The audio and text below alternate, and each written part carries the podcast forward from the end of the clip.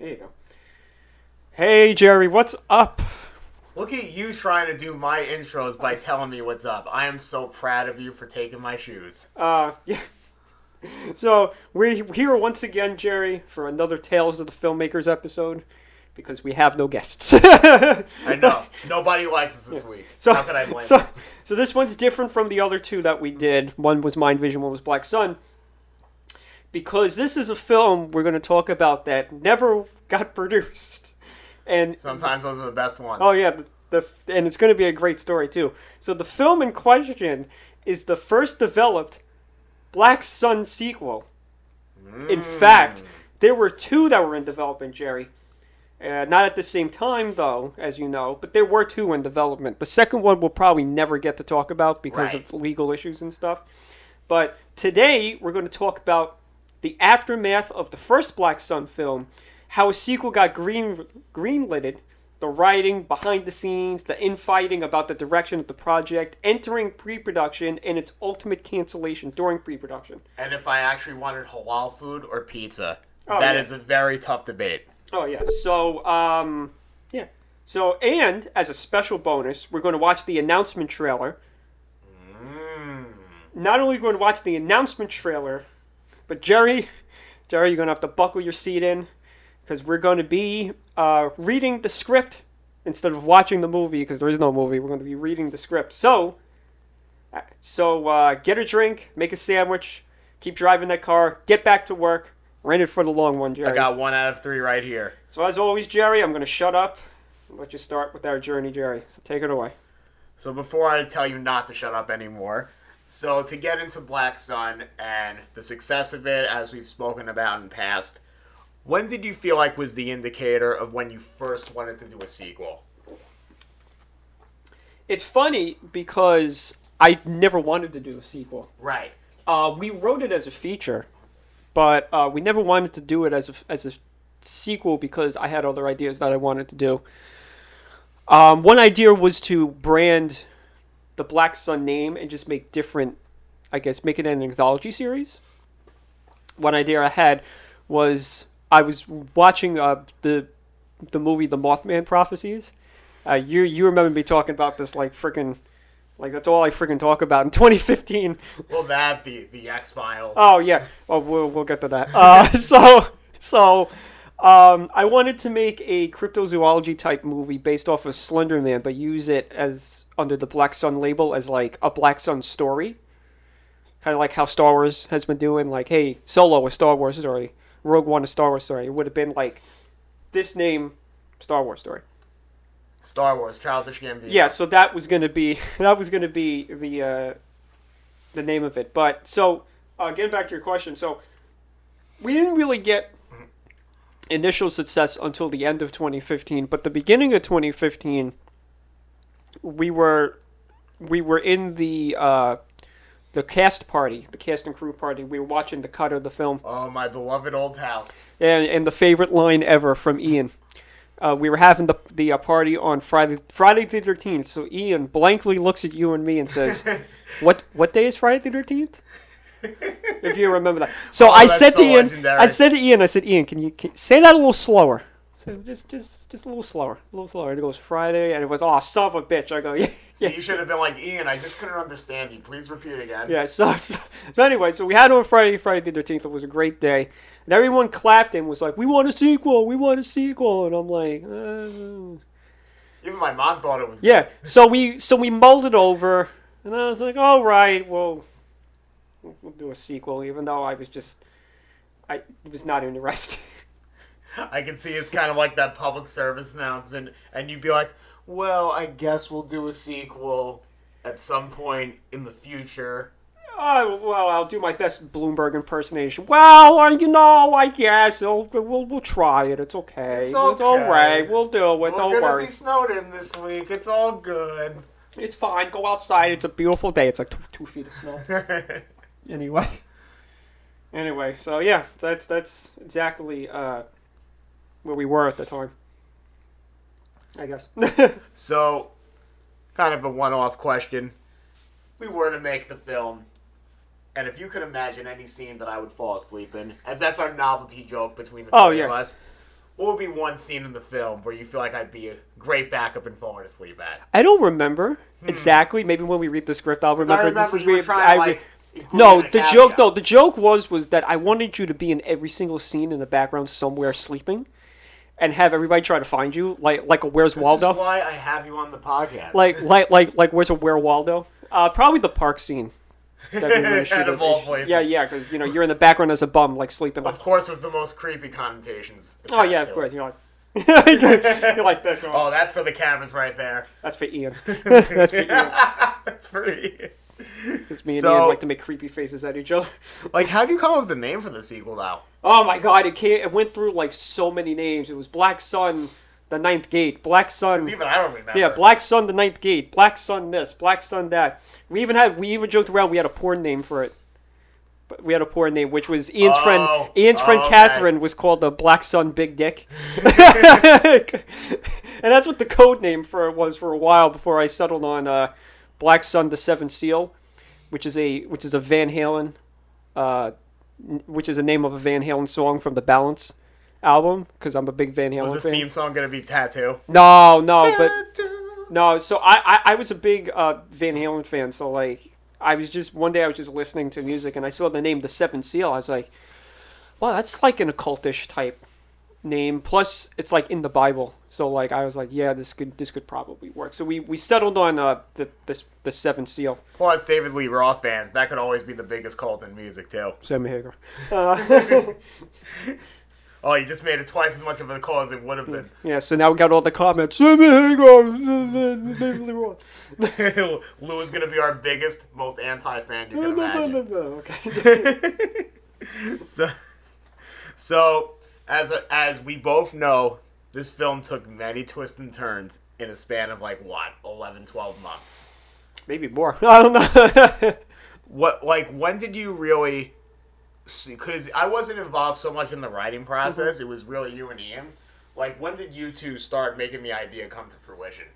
I'm gonna say it was around like March of 2015 was when I started really deep diving into making, um, I guess bullet point notes because the way I write is I don't I I try to write treatments, but treatments just take forever to do, and, it's, and it's just and it's just cumbersome. So I usually just do plot point bullet points. So like I need my character to get to this point, and then I Well, I separate like them. spearheads things faster too. Yeah, and then I separate them into like three different acts, which it's funny because I wrote I wrote this on Facebook, and one of the guys I went to uh, or the Art Institute with, his name's Titus. Shout out to Titus. He he's got his own he's Titus. got his own production company, and um, it's called Ul- Ultimate Class. Uh, look him up. And uh, he was having struggle in writing with something. I said, "Hey, just use the bullet point idea that I come up with." So he uses it now. So I guess I came up with a little bit of a trend, but that's I'm going off topic here. But um, I gotta tell you, like I wrote the first draft. Like, the first draft was like seventy pages of just nonsense, of just nonsense. But you probably we're- thought it was the most rational thing in the world. no, no, were I didn't. I didn't. I was like, this is the most irrational thing possible. I could not figure out what the hell. Like, I need. I knew the ending, which is great because a lot of directors you have an ending, then you work backwards. I had an ending, and I had a beginning, because we were we were starting off where the first film ended, and then I had to like meet in the middle somewhere, and that was just. I don't know what the hell I was. I was going off topic on that one. Well, like in anything, it's very hard to meet in the middle sometimes. Oh yeah, it's re- oh my god, it's it's ridiculous. Like I was having so many, so many, uh, writing blocks with this. As I could see your notes, you're you're, you're gonna get to that, Jerry. No. you're gonna get to it, but um, yeah, it's just it's very difficult writing something. To tell a story that's seamless and feels like people can follow with too. Yeah, like because we're we're we're me and you know Chris Marcianti, you know, we're doing a whole other movie and just he's having trouble writing it too. But he knows he has it all in his head. He knows exactly what he wants, but it's it's a little hard trying to get everything laid out. Yeah. So that's what we're trying to do right now. And I was doing, and it's me and Chris and Ian and you all coming and shooting ideas, but it's like this was just me mm-hmm. and Ian. Ian w- was giving me plot points and some ideas, but it was just like Well, he used to read a lot back then. Oh, too. yeah. like Well, a lot, a lot. if you remember, like we had we, we spent a week, like my, my parents were gone that week. That I think was in February. You, and me, you, we me, were and Ian. out almost every day. You, me, and Ian were literally we had we had a yellow pad, one of those yellow notepads, and we were just writing. I remember the first time you guys did it. Oh my god, just writing you names. were like really stressed out yeah, that day. writing names, and I just had and I had this really great idea for a scene, which we're going to get to in the script. It's my favorite scene out of the whole entire script. I don't know, fight me on this when, when you read it and you think it's not, but it's it's it's it's a great idea. But Ian was just deep into conspiracies and down the rabbit hole. He he's fine now, but like I make it out like like I But make it out a like conspiracy. though? no, no, like I make it out like it's like like a disease, but no, like he he was deep diving into conspiracy theories that I had to like throw in a, uh, a rope and just pull him out of it because he he would call me up and be like, "This this the Project Monarch and Project Paperclip," and I'm like, "Ian, I can't put all this shit in a movie, my God!" But I wound up doing it and just. But, but he was like Project Paperclip, and he's going deep into Project Paperclip, and then Project Monarch, and we're going deep into Project Monarch, and then and then Project Bluebeam. Ooh, I got I got an interesting uh, Yeah. question. What was one conspiracy theory that Ian's told you that you found very interesting? Like kind of you like you looked into it so much like afterwards. Well, him and me really were deep into, um, like Project Paperclip. Like we were really in, into that and stuff. And I, I, encourage everybody to listen to the first Tales of the Filmmakers with Black Sun because Ian goes into it a little more, and we actually dive into in- into some of the conspiracies that we talk about. I feel like I'll just be repeating myself, but if you look at if you look at the Black Sun episode, I'll embed it in the comments section. But yeah, so th- that was one of them, and then I really got into cryptozoology. Oh boy. Yeah, you you know I'm trying to get a cryptozoology on the talk cryptozoologist to, on. You're trying to get the whole theory of cryptic zoology on the show. Yeah, because I just like for some reason like you can't prove it. Some some of them aren't real, but at the same time it's just so fascinating to talk about. See, it's, it's so off point for me, but like, I'm kind of I have that weird like obsession with like UX design for like web development. Mm-hmm. Yeah. Mm-hmm. So I've always been big into like psychology as far as like what you see on your computer, like how it's presented to you. So it's like one of those weird like things that you kind of just want to like get to know more of. It's kind of like that hobby that you never do. But you Oh still yeah, of it. course. Um, but then we start looking into secret societies, and then oh, and then I was just like, oh my god, what am I doing? That's the real rabbit hole. Yeah, and then, but hey, look, I was trucking ahead. I believed in the script, and we'll we'll see now. You'll hear me cringe when I'm reading the script, laughing, laughing. Um, and and and and I know like I, I want like because one of the reasons why we're doing this is because I, I found the script while I was helping Chris out with with uh, his film The Last Laugh. It's like finding treasure. Yeah, and like I was, I wanted to read it to him so bad. He's like, "No, read it, you know, read it later." So I said, "I'll just do it on the podcast." So that's one of the reasons why we're doing this now because I, I, ju- it Now just you're tickled me so for much. the world. Yeah, who from Black Sun, like you had a lot of talent from it, Mm-hmm. and of course, me being the bartender, I'm sure you wanted to bring me back for the for the Oh, next yeah. one. Well- but who who else did you want to bring back as well? well, you all know the big twist at the end is the bartender did. I'm just kidding. Oh, how much you paying me for the role? And all right, so we had we had Michael Lee Cook was our first uh, person to come back, and we had Danny who played Max Figueredo. Those two were the essential uh, people in this. Now you ask me if you've seen spoiler. Pause the video and watch the movie. It's on it's on the Kudo Collective YouTube channel. Just look up Black Sun. Hashtag Um. Michael Lee Cook dies at the end of the first one. So you're asking me how is he going to come back for the second one? Well, we'll, we'll be reading the script later, so keep listening. holograms. So, um, uh, so Joe Valenti was going to come back as another dead body. I believe it. Yeah, as another dead body. Those snapshots. Oh, oh yeah, of course. Joe, Joseph Valenti. Uh, can't go can't go podcast without mentioning him. And um, Lauren, Lauren was set to just the the big three. Pauline. Ian and Lauren were talking a lot Yeah. as far as her trying to come back. Uh, she Paul- went to a few of our festivals. Oh, yeah. too. Uh, Pauline um, was going to have a bigger role. She was one of the detectives Yeah. in the first one. Andrew DiLorenzo was coming back. He was going to have a bigger role. Um, That's a Victorian. oh yeah, it's a Victorian, and um, I think that's it. I think that was everybody, and then we had to cast other people. Yeah. Um, the one big thing was I needed, I wanted one big actress in it for some reason. I had my head around this, and this is what happens, guys, when you're a young filmmaker and you start winning awards. Oh, you're gonna talk about Fuzz of the Lens? No, no, no. Well, we'll get to that in a minute. And you win, and you win awards. You start to get a big head, and you think I can do anything.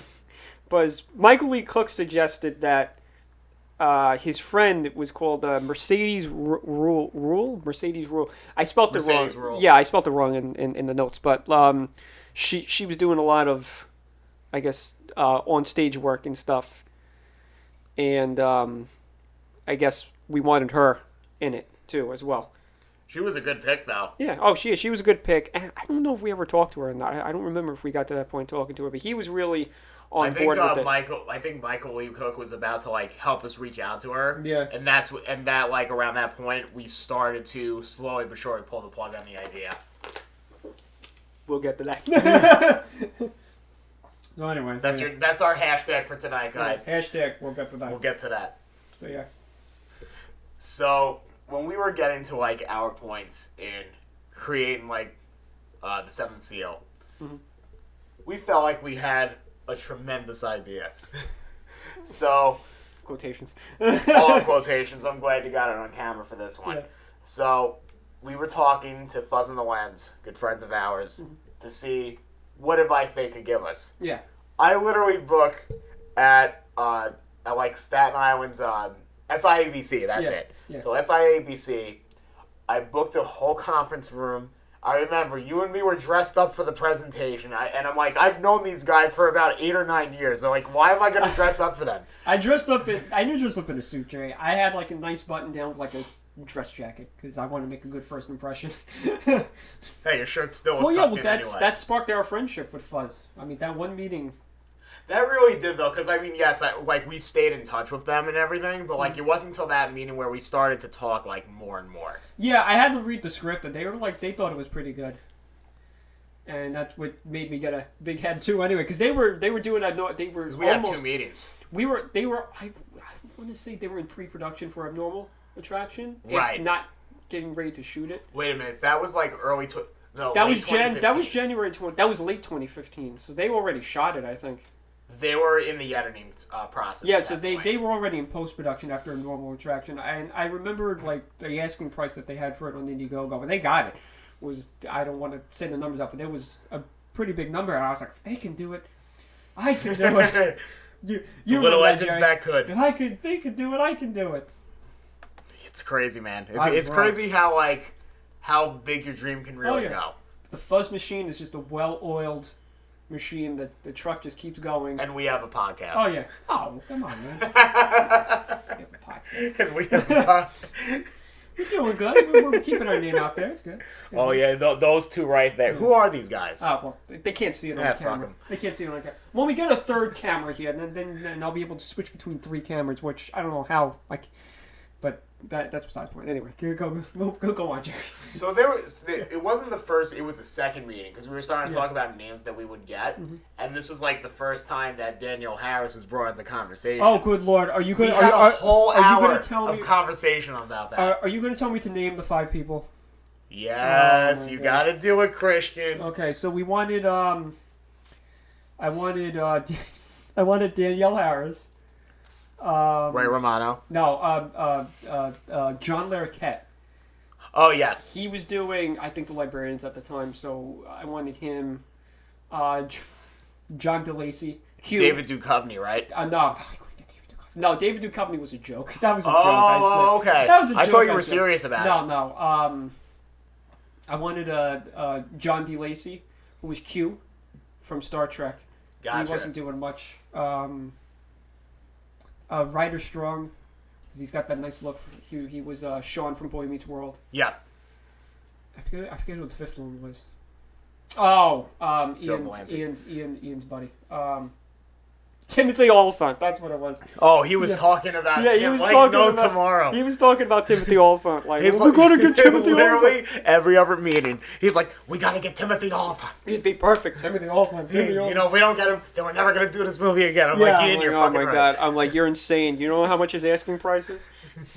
anyway, yeah. So those were the those were the five people. So, as ambitious as we were, I think when we did our Indiegogo campaign for what, what our asking price was, that was when ambition really took a toll on us. Yeah. How high did the budget get before it got out of control? And dot dot dot dot dot, thirty thousand dollars.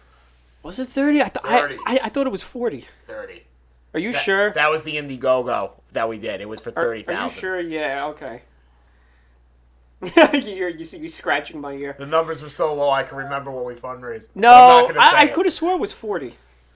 Thirty. Okay, I'm I'm just gonna go. All right, with it. guys. What do you think? I'm I'm just gonna yeah hashtag uh, number. Uh, I'm just gonna go with what you say, Jerry, because Because I'm smart. yeah, because you're smart. Okay, so thir- I, we'll, we'll, we'll, we'll we'll play the meeting ground. We'll say 35. 35. It was around 35 we were asking. No, you know what? You're right. We, we we were asking 30 on the Indiegogo, but I think the budget for the film was like 40, Right. and I was still in school, and I was like, oh my You were in your god, last year at CSI. this was 2016, so I was like, uh, like first year of junior. I think, or something like that. And I was just like, "Oh, gung ho! I'm in school. I don't have to worry about anything. Let's do it. And then I was working at Toys R Us, and I was like, uh, okay. Yeah, I that's when you first do- started. I can still do it. I can still do it. I wasn't expecting to work in there for a year, and then and then get adrenal fatigue and get sick, Yeah. and then and then and then and then get uh, and then get misdiagnosed with H. pylori, and then have to take all that medicine. And I'm just going off tangent here, but yeah, that's what happens. That's what happens when you put too much in the in your gene pool. That's more of the second Black Sun that was in development, not the first one. That's okay. Anyway, so yeah, so it got way out of control. The budget. There was no, because I, I think this is when we were starting to try to do location scouting. Yeah, we did. Well, we did. Uh, what was that place in Jer- uh, Was it Jersey or Long Island? Long Island. And that was going to cost us around twelve hundred dollars. Yeah, it was like twelve to thirteen hundred. Yeah, and we talked to them. Like we went there, we we walked around, we met with them, we talked to them, we kind of signed the paperwork to do it, and then we, and then we talked to Camp, Pouch, Camp Pouch. as as Chris goes, we'll, we'll just go to Camp Pouch. that still stays to this Yeah, day too. Camp, Camp, Camp, fucking uh, Camp Pouch. So uh, we we did Camp Pouch, and then we talked to them. Oh yeah, okay. So speaking of Camp Pouch, this was funny because I remember you were still working for uh, the March of Dimes at Yeah. the time, and I came in. I was like, Jerry, I have this great idea. And I'm like, how can I help you? No, no, and I was like, Jerry, I have to come and visit you. So I visited you. This is when you're, this is when you had your week off. Yeah. Of just nobody was there. Your boss was on vacation. This is this like two years ago, so Jerry won't get in trouble. and uh, so I walked in. I was like, Jerry, what if? And then now I'm gonna spoil a little bit because I won't reload waited to the thing. But I was like, I was like, what if Max Figueredo finds this grounds where all they that's where the cult is and it's upstate and we could use Camp Pouch and you're like Oh, what a yeah, great yeah. idea and I'm just like whoopee and I'm just and you see me losing my voice because I'm just laughing so hard trying not to use to volunteer too. I was like Re- remember when you used to volunteer at the March of Dimes? oh yeah Like you would help me like do envelopes and yeah stuff like that. yeah that. I would I would help you while we were in pre-production Yeah. yeah yeah wink wink wink yeah, yeah, Wink wink. I, I was helping you yeah yeah I was helping you during during your naps uh,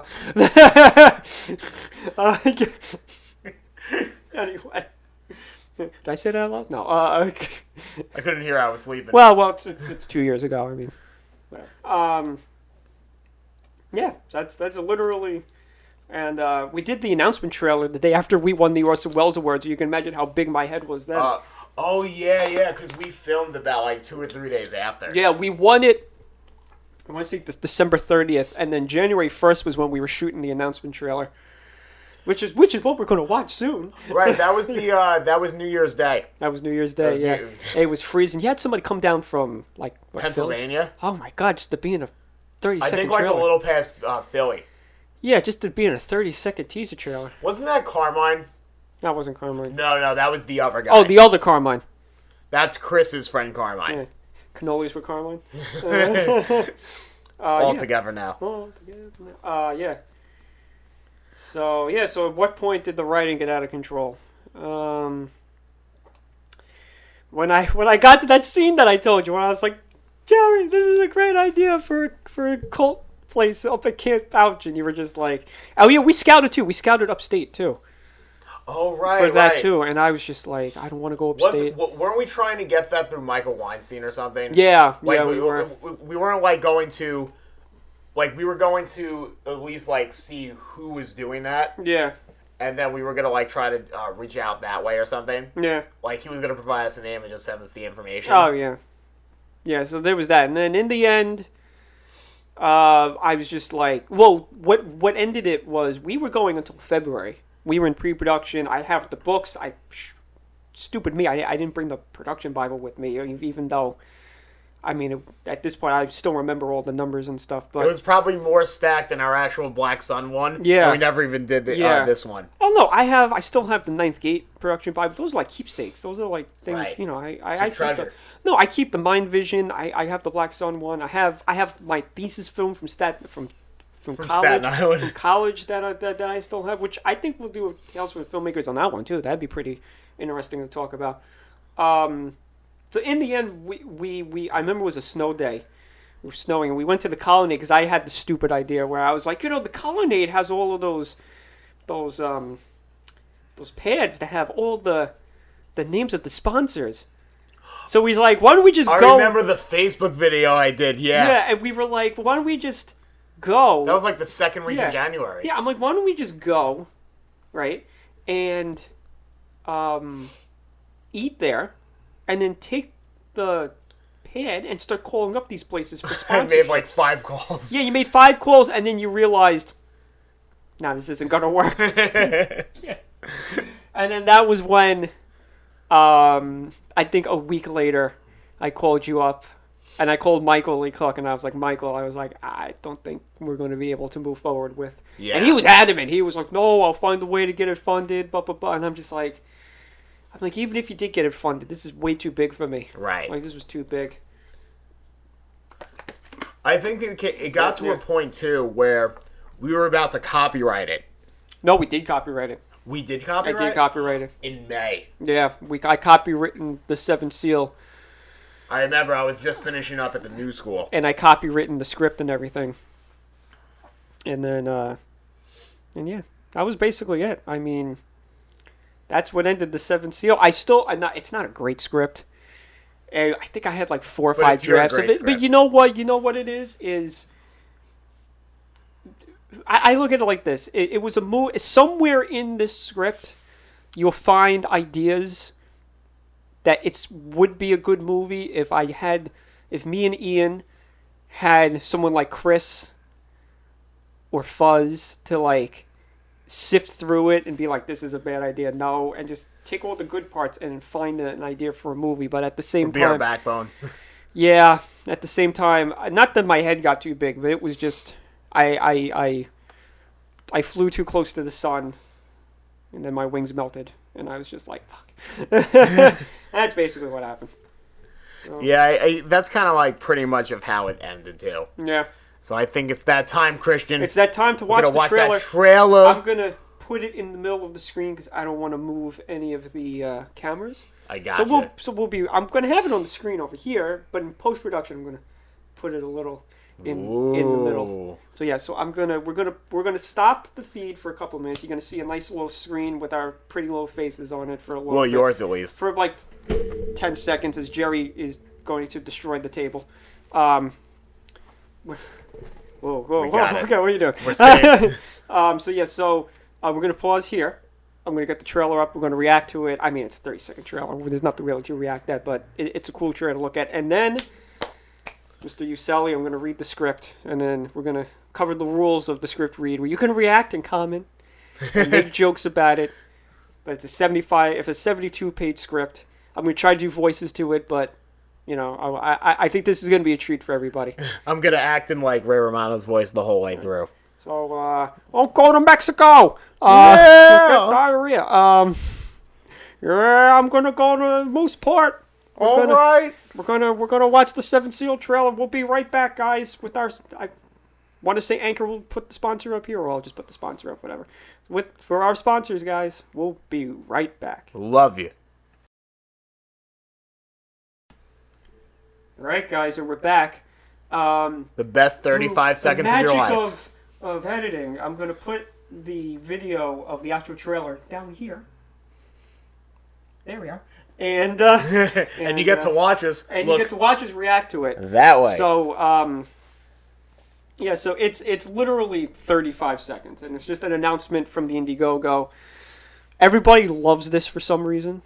yeah, people seem It's a like it. pretty solid trailer for an announcement trailer. Dude, we had no budget. yeah, and we didn't. I don't think we paid anybody. no, and the hashtag at the end too. And by the way, before I say anything, Mike Levy from Fuzz on the Lens showed up that day as a surprise for Yes. you from you, Jerry.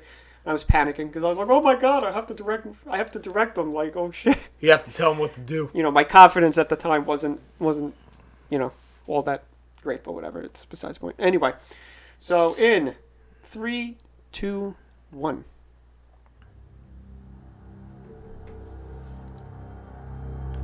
That Oh, that resting bitch face. He's like, I'm like, Ian, look angry.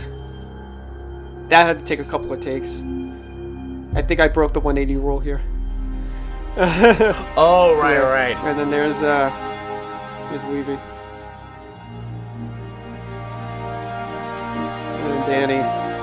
He's about to hug them right now. To spoil the trailer. Hashtag we're everywhere. So yeah, that that that's that's the trail. That was the announcement trailer. And I thought we had a really good, really solid trailer. I thought. It was probably one of our best ones. Oh yeah. Um. But this is a trailer right here. No, everybody liked it. I mean, everybody legit thought it was a great announcement trailer. Just to set the tone and everything. I wanted it originally to um the uh, the song "Mad Mad World."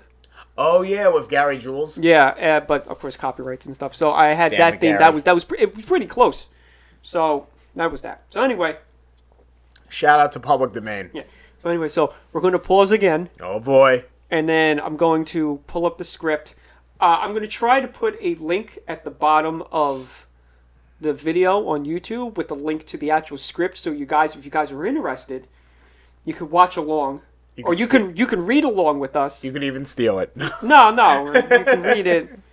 But this is what not to do in filmmaking Right. in terms of writing. So we'll be back, and it well to us is going to be sixty seconds. To you, it's just going to be like two seconds. Forever. So we'll be back, guys.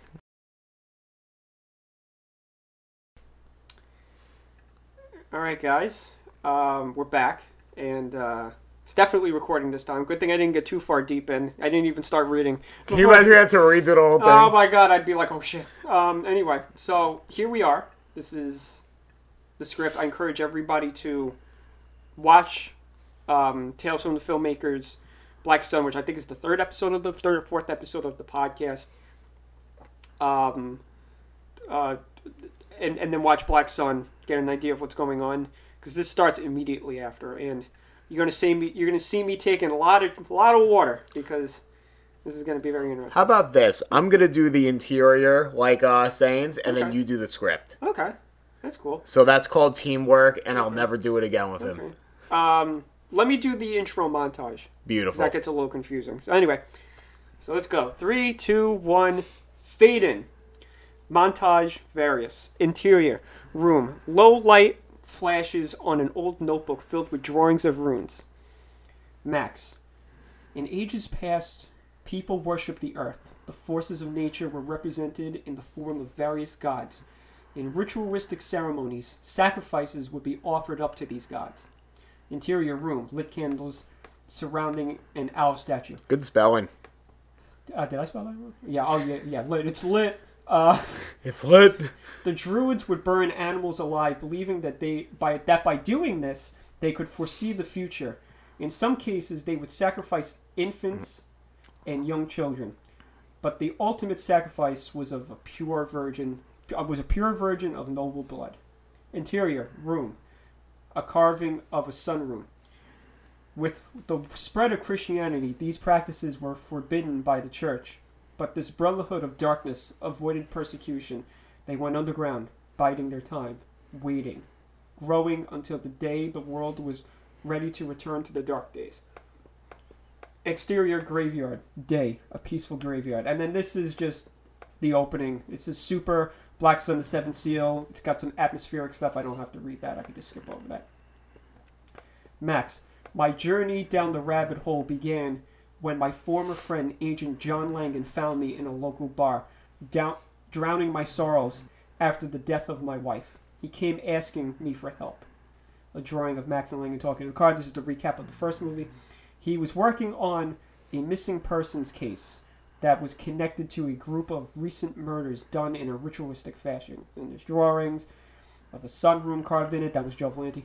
Uh, draw, drawing of hooded figure. A very figure, vindictive a individual. drawing, a hooded figure sacrificing woman. That was me. Uh, the sun, the body had a rune carved into it. The sun rune named Sowilo. Its origins date back to the 5th century. In the 1930s, this ancient symbol represented a secret group of occult priests within the ranks of the Nazi elite. But what John failed to mention was that the missing person was his sister, Alice. You see a couple of drawings. Max, I refuse to help him. Drawing of Max and Langan arguing. Uh, I still blame him for the death of my wife, so I left him there, the same way he left my wife. during Max in suit. Later, I decided to help him in order to have some closure, and that's how my journey began. End of montage. Jerry, take away. All right, it's my time to read. Exterior street night. It's a quiet night in a rural, suburban street, but something sinister lurks in the shadows. Dispatcher. We got a call from 360 Kush. Man down. Proceed with caution. D'Agostino. Copy that. I'm just going to make sound effects because I like to. Uh, Wilson. Probably some stupid kids. Exterior Agent Langan's house at night. We approach Agent Langan's house as something ominous is happening. Interior Agent Langan's house continuous. Max Figueredo hovering over Agent Langan's lifeless body. Despair and horror creeps over him. He pushes his finger on Langan's neck, attempting to feel something a beat, a pulse, anything that can show a sign of life in him. A creak is heard from behind Max. He slowly turns around to see what it was. A cult member is standing in the dining room in front of him. For a moment, they stare at each other, measuring who is going to move first. A knife slips out of of the uh, of his sleeve. He raises it and charges towards Max. Max tries to cover himself, but the cult member plunges himself on top of him as they both fall to the floor. The knife is thrown from his hand. The cult member grabs Max by the throat, trying to squeeze the life out of him. Max struggles to remove his grip, grabbing, clawing, scratching, and gouging his way, attempting freedom. At the corner of his eye, he sees Agent Langan's gun taped to the bottom of the couch. Max reaches for it, but his hand only grazes the handle. Max starts to gasp for air as the cult member tightens his grip. I had to grasp for air just now on that one. he grabs the cult member's arm and headbutts him. He falls into the ground as Max strokes for air. Max dives for the gun, his hands reaching for it underneath the couch. The cult member grabs Max and pulls him away from the couch. Max flips over and shoots him. Blood splatters on the Max. He drops the gun, holds his throat, surveying what has happened. Interior bathroom, continuous. I hope you guys feel like I'm a good reader. Max It's hovers. a long opening with this, Jerry, so you're in for the long run. Go ahead. Max hovers over the bathroom sink, hands trembling as he turns on the faucet. He splashes water on his face to cope with what just happened. He stares into the mirror, shuddering. Tier agent Langan's house continuous. Max sh- Ma- Max Max shuffles. back into the living room where his attention is drawn to where he shot the cult member.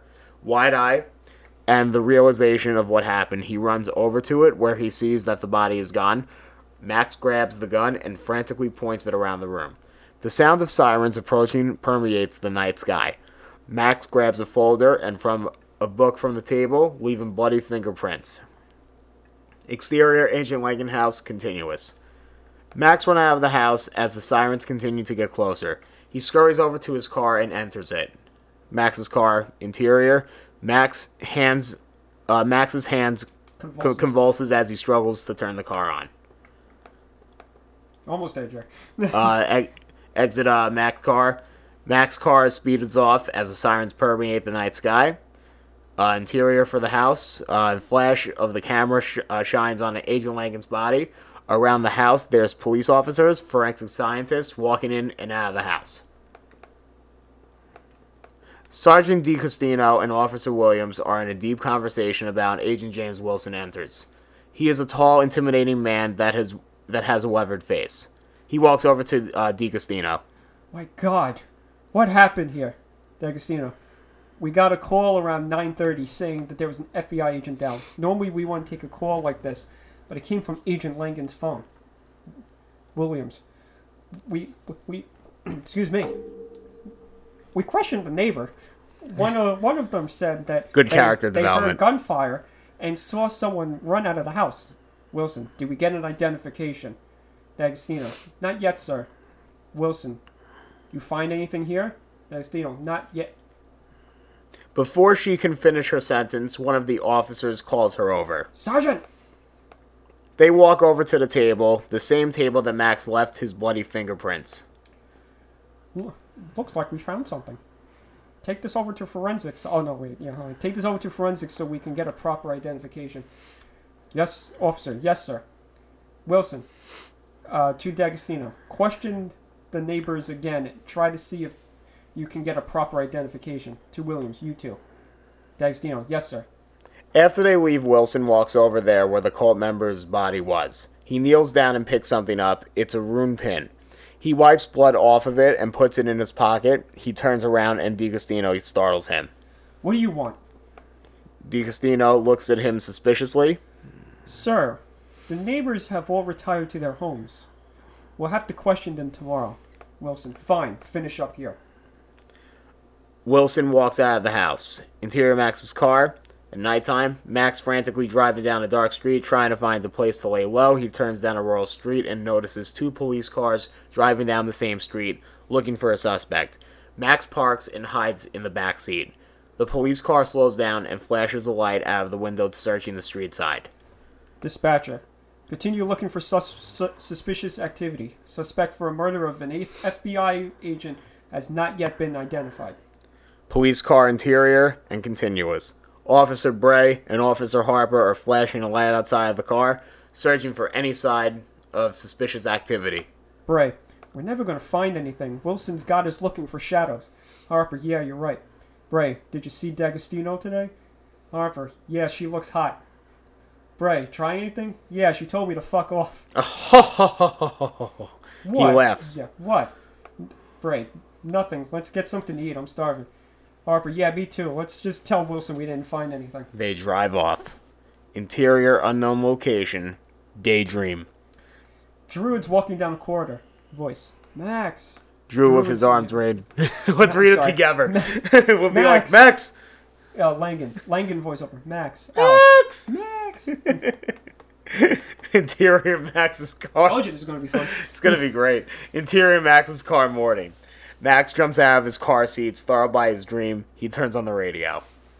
Radio. If you are just joining us, police are looking for a suspect of murder of of sus uh, for a suspect of the murder of Agent John Langan. Suspect is believed to be white male, around 5'8", believed to be wearing a suit and jacket. Suspect was last seen in the residential area near Cush Avenue. Max turns the radio off. He looks around trying to figure out where he is. Max grabs his cell phone and dials. Alice, hello? Alice, it's Max. I'm hanging up and calling the police. Wait, don't. I know you're trying. I know. I know what you're thinking, but I didn't kill your brother. Alice, why should I believe you? Everybody knows you blamed him for your wife's death. Max, because he came to me asking for help. When I found him, he was already dead. Alice, what? I Max, I need some place to lay low until I can find out what's going on. Can I trust you not to call the police? Alice, I don't know, Max. This all seems very coincidental to me. Max, Alice, I'm a lot of things, but a murderer and a liar ain't one of them. Alice, fine. If I suspect you're lying to me, Max, you'll call the police. I know. Exterior Alex, Alice's house day. He walks to Alice's front door where, where he realizes the door is slightly open. He pushes it and cautiously enters. Interior Alice's house continuous. The house is dark. He walks around, then suddenly someone grabs him and holds a knife to his throat. Max struggles to break free. Alice, give me one good reason why I shouldn't call the police. Max, your brother came to me asking for help. I turned him down. That's that was the last time I saw him. Alice, Then why were you at his house?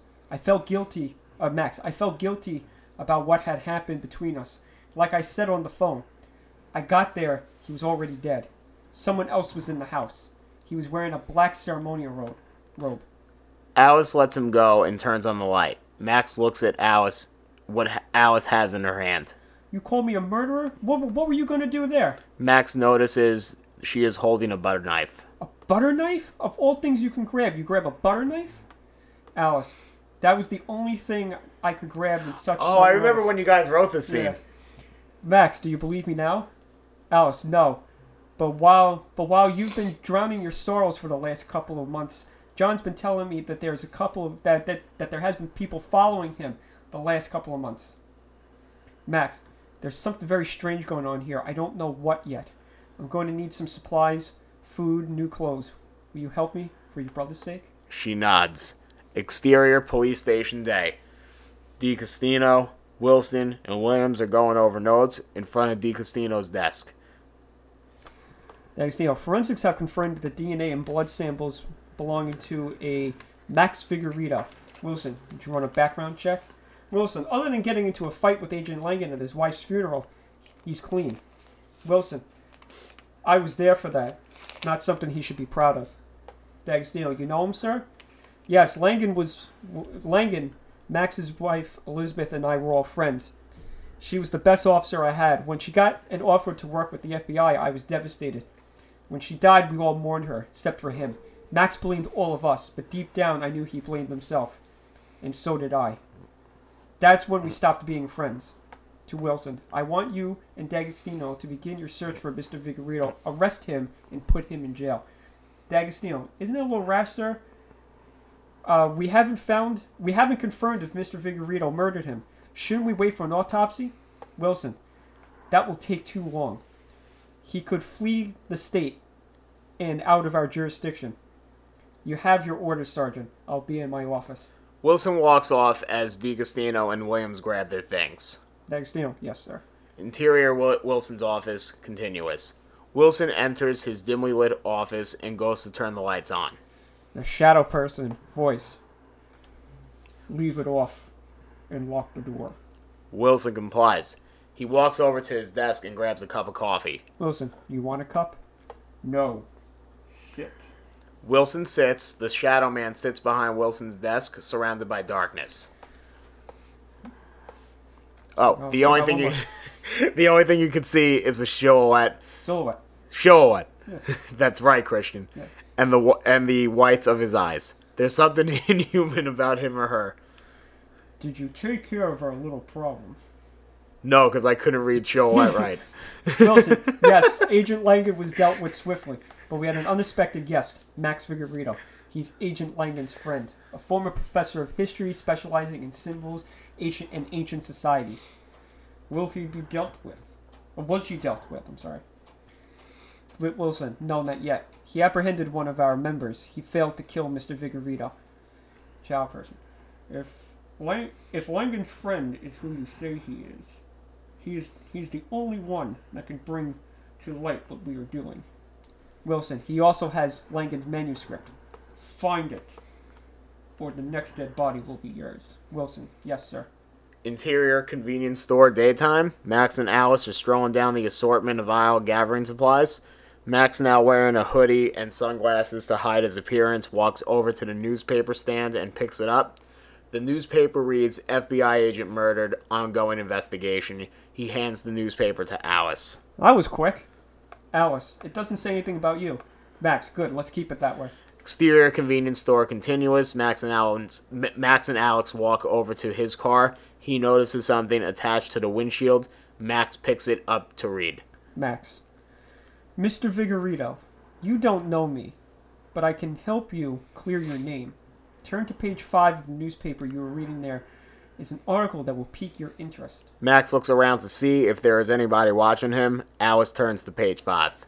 Alice, last night neighbors on south on the on the south side of town called the police complaining of strange chanting noises and smells coming from the abandoned Smithfield Memorial Hospital. This is the third time in a month according to recent reports. Max, Langan, Langan said he heard something similar when he rescued you. Alice, Does the note continue? No, Max, no. It just says your friend Roth. I'm going to investigate. Alice, I'm coming with you.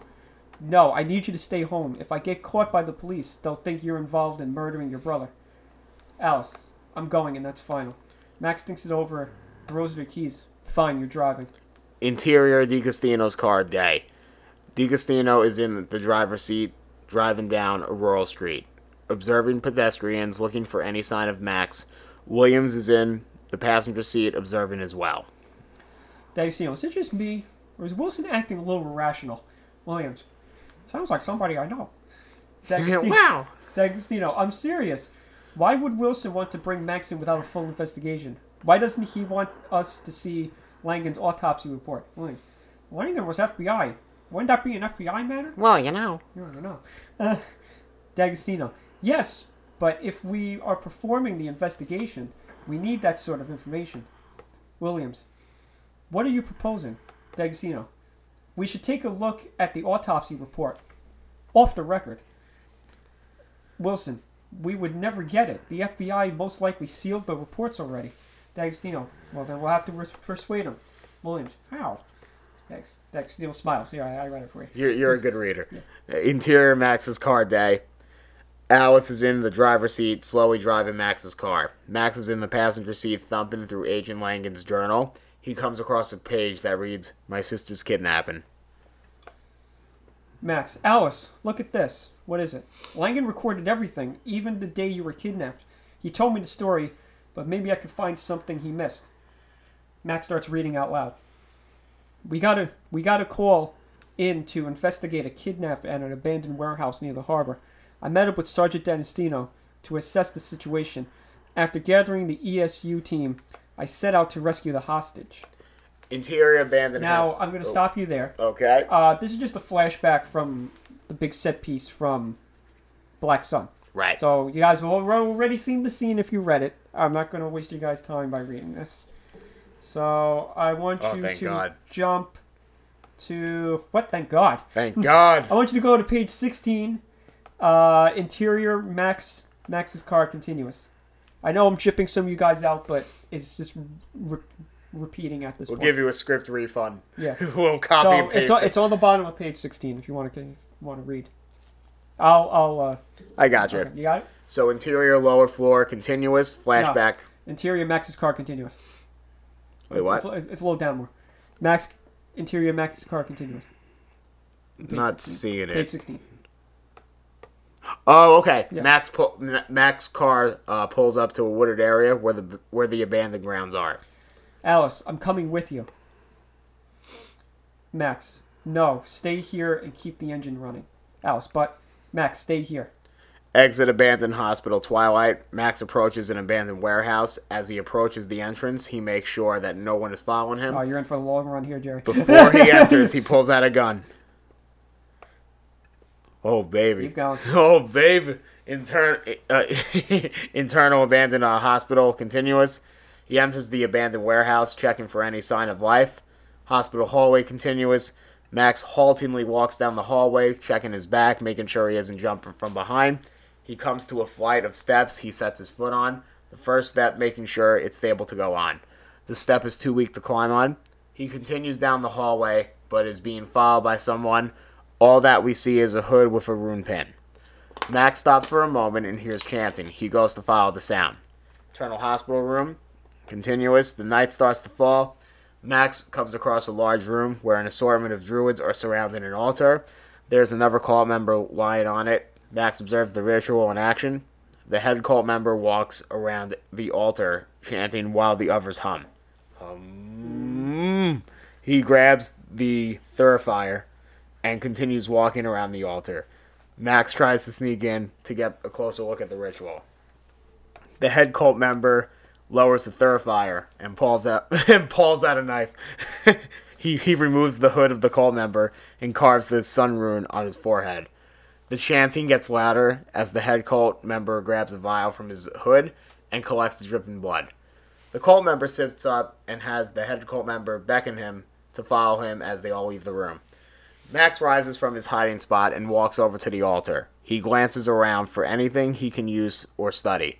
He reaches into his pocket and takes out a mini flashlight. He turns it on and shines it through a surrounding area. He notices something carved into an adjacent wall. He walks over to it, running his hand across the cold wall. This carving states Dan 12 4. Max turns around and points his flashlight to an adjacent wall. There are more carvings written in Latin. He walks over to it. The time is written in blood. It says Revelito 6 8. Max looks on in fear, hands trembling, realizing what the words mean. He hears a snap. Max jumps suddenly at the sound.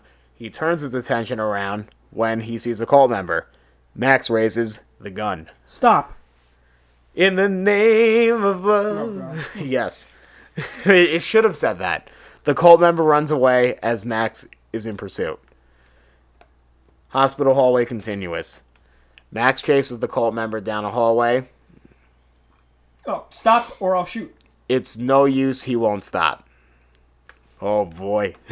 External abandoned hospital You wanted continuous. to read the t- stuff, Jerry. I wanted to read. Max exits the building, having lost the cult member. He looks around slowly as his hands start to tremble. Suddenly, someone tackles him. It's the cult member. He grabs Max by the throat and starts to choke him.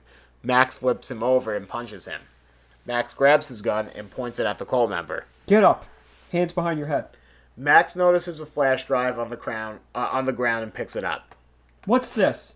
He walks over to the oh, he walks over to the cult member and grabs it. What is this? The cult member grabs Max and punches him. Max falls into the floor and tries to recover. Suddenly, someone grabs the cult member, twists, and breaks his arm. He falls to the floor, screaming in pain. He walks over to Max and extends his hand. Max grabs it and gets up. Thanks. Who are you?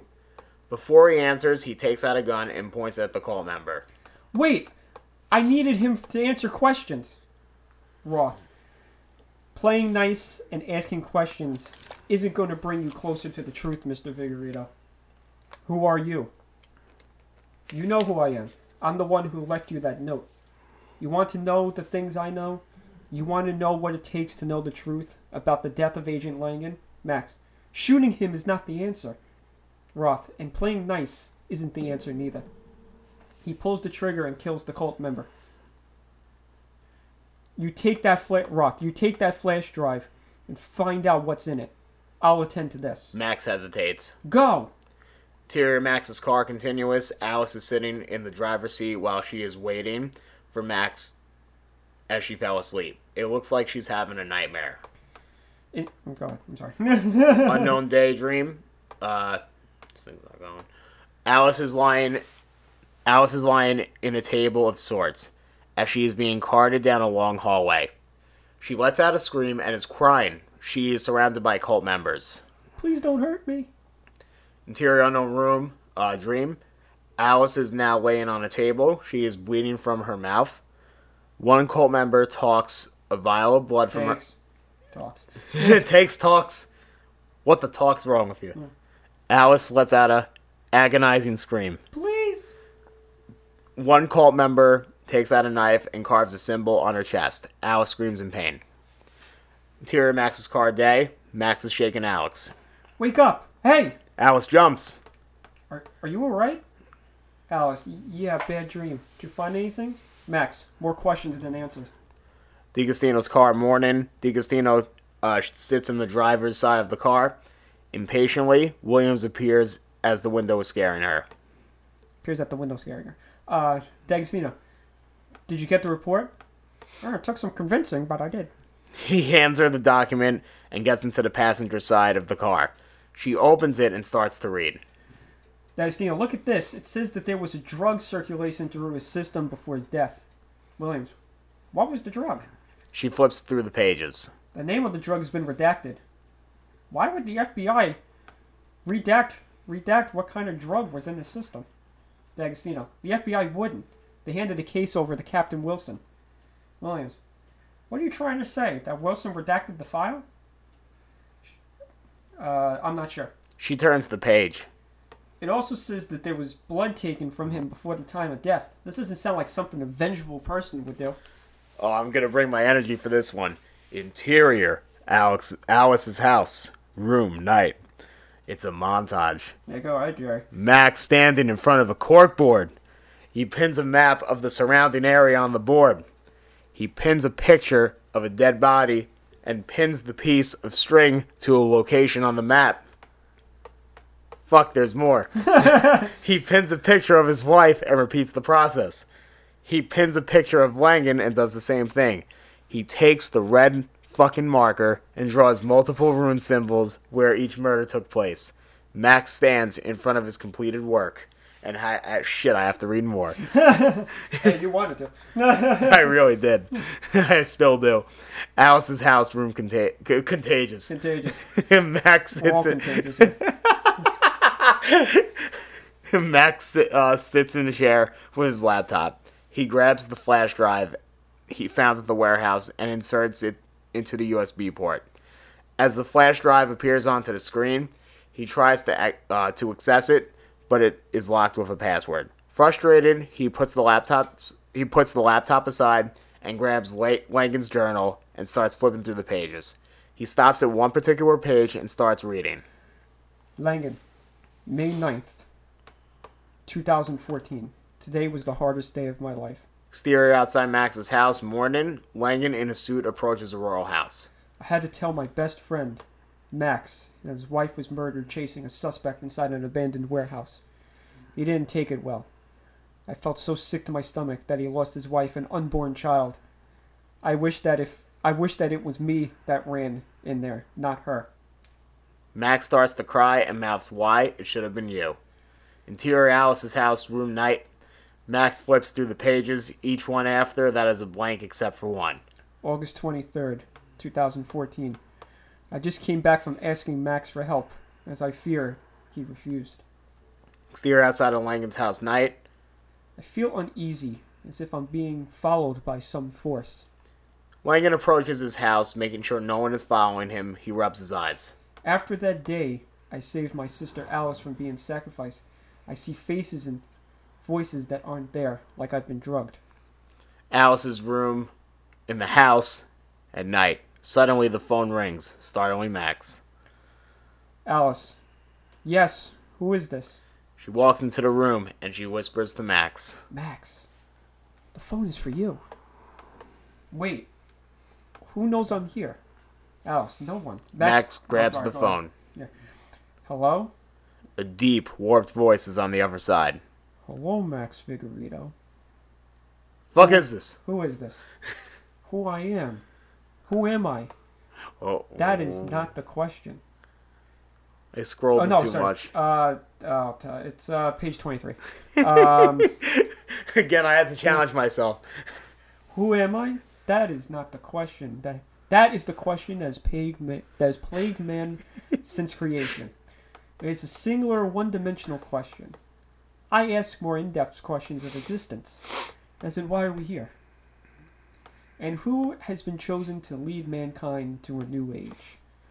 But if you must put a name to my face, then I'll give you a hint. Mark 5 9. Max grabs the Bible and turns to Mark 5 9. Max. And he asked him, What is thy name? And he answered, saying, My name is Legion, for we are many. Voice. Very good. Max. How do you know I'm here? Voice. Another one dimensional question. If you want to find us, you're going to have to dig deeper than that.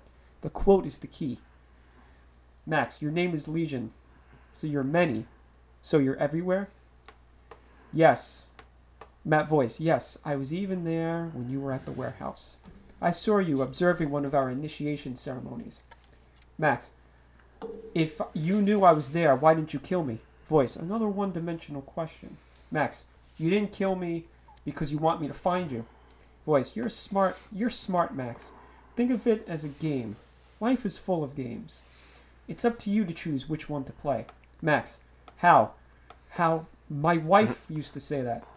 Voice, your friend John Langan was close to finding out who we are, but your wife Elizabeth was closer. See, she flew too close to the sun, so the sun melted her wings. You don't want to play with, with the power of the sun, Max. I want you to see if you could solve the riddle your wife couldn't. But in order to do that, you must put a name to the face. Max, what's that? We're called many mm-hmm. things sun worshippers, the Brotherhood, but our true name is only mm-hmm. spoken within the, our ranks. That is your hint. You will hear from me again. The phone clicks. Hello? Hello? To Alice. He's gone. Alice, who is he? He called himself Legion. Ma- Max grabs the flash drive he found. Alice, what's that? I found it when I went into the warehouse. I can't open it. It's encrypted. Max thinks for a second. I know someone who can help us. Interior Rob's apartment morning. Alex and Max walk down a long hallway in an empty apartment building. Alice, so you're sure you can tr- we can trust this friend of yours, Max? Oh yeah, we go back a long way. Well, there was that one time I destroyed his servers by accident, though. I'm sure he's forgotten about that. Alice, oh yeah, this makes me feel way better. How do you know him again? Uh, we go way back. He's the one who got me into learning ancient cultures, runes, and mythology. He's also a little extreme when it comes to anti-government conspiracies. Ian. he's, he's also he's also a great hacker. Alice, so he sees a conspiracy theorist. Bear in mind, this is 2015. Ian's not like this anymore.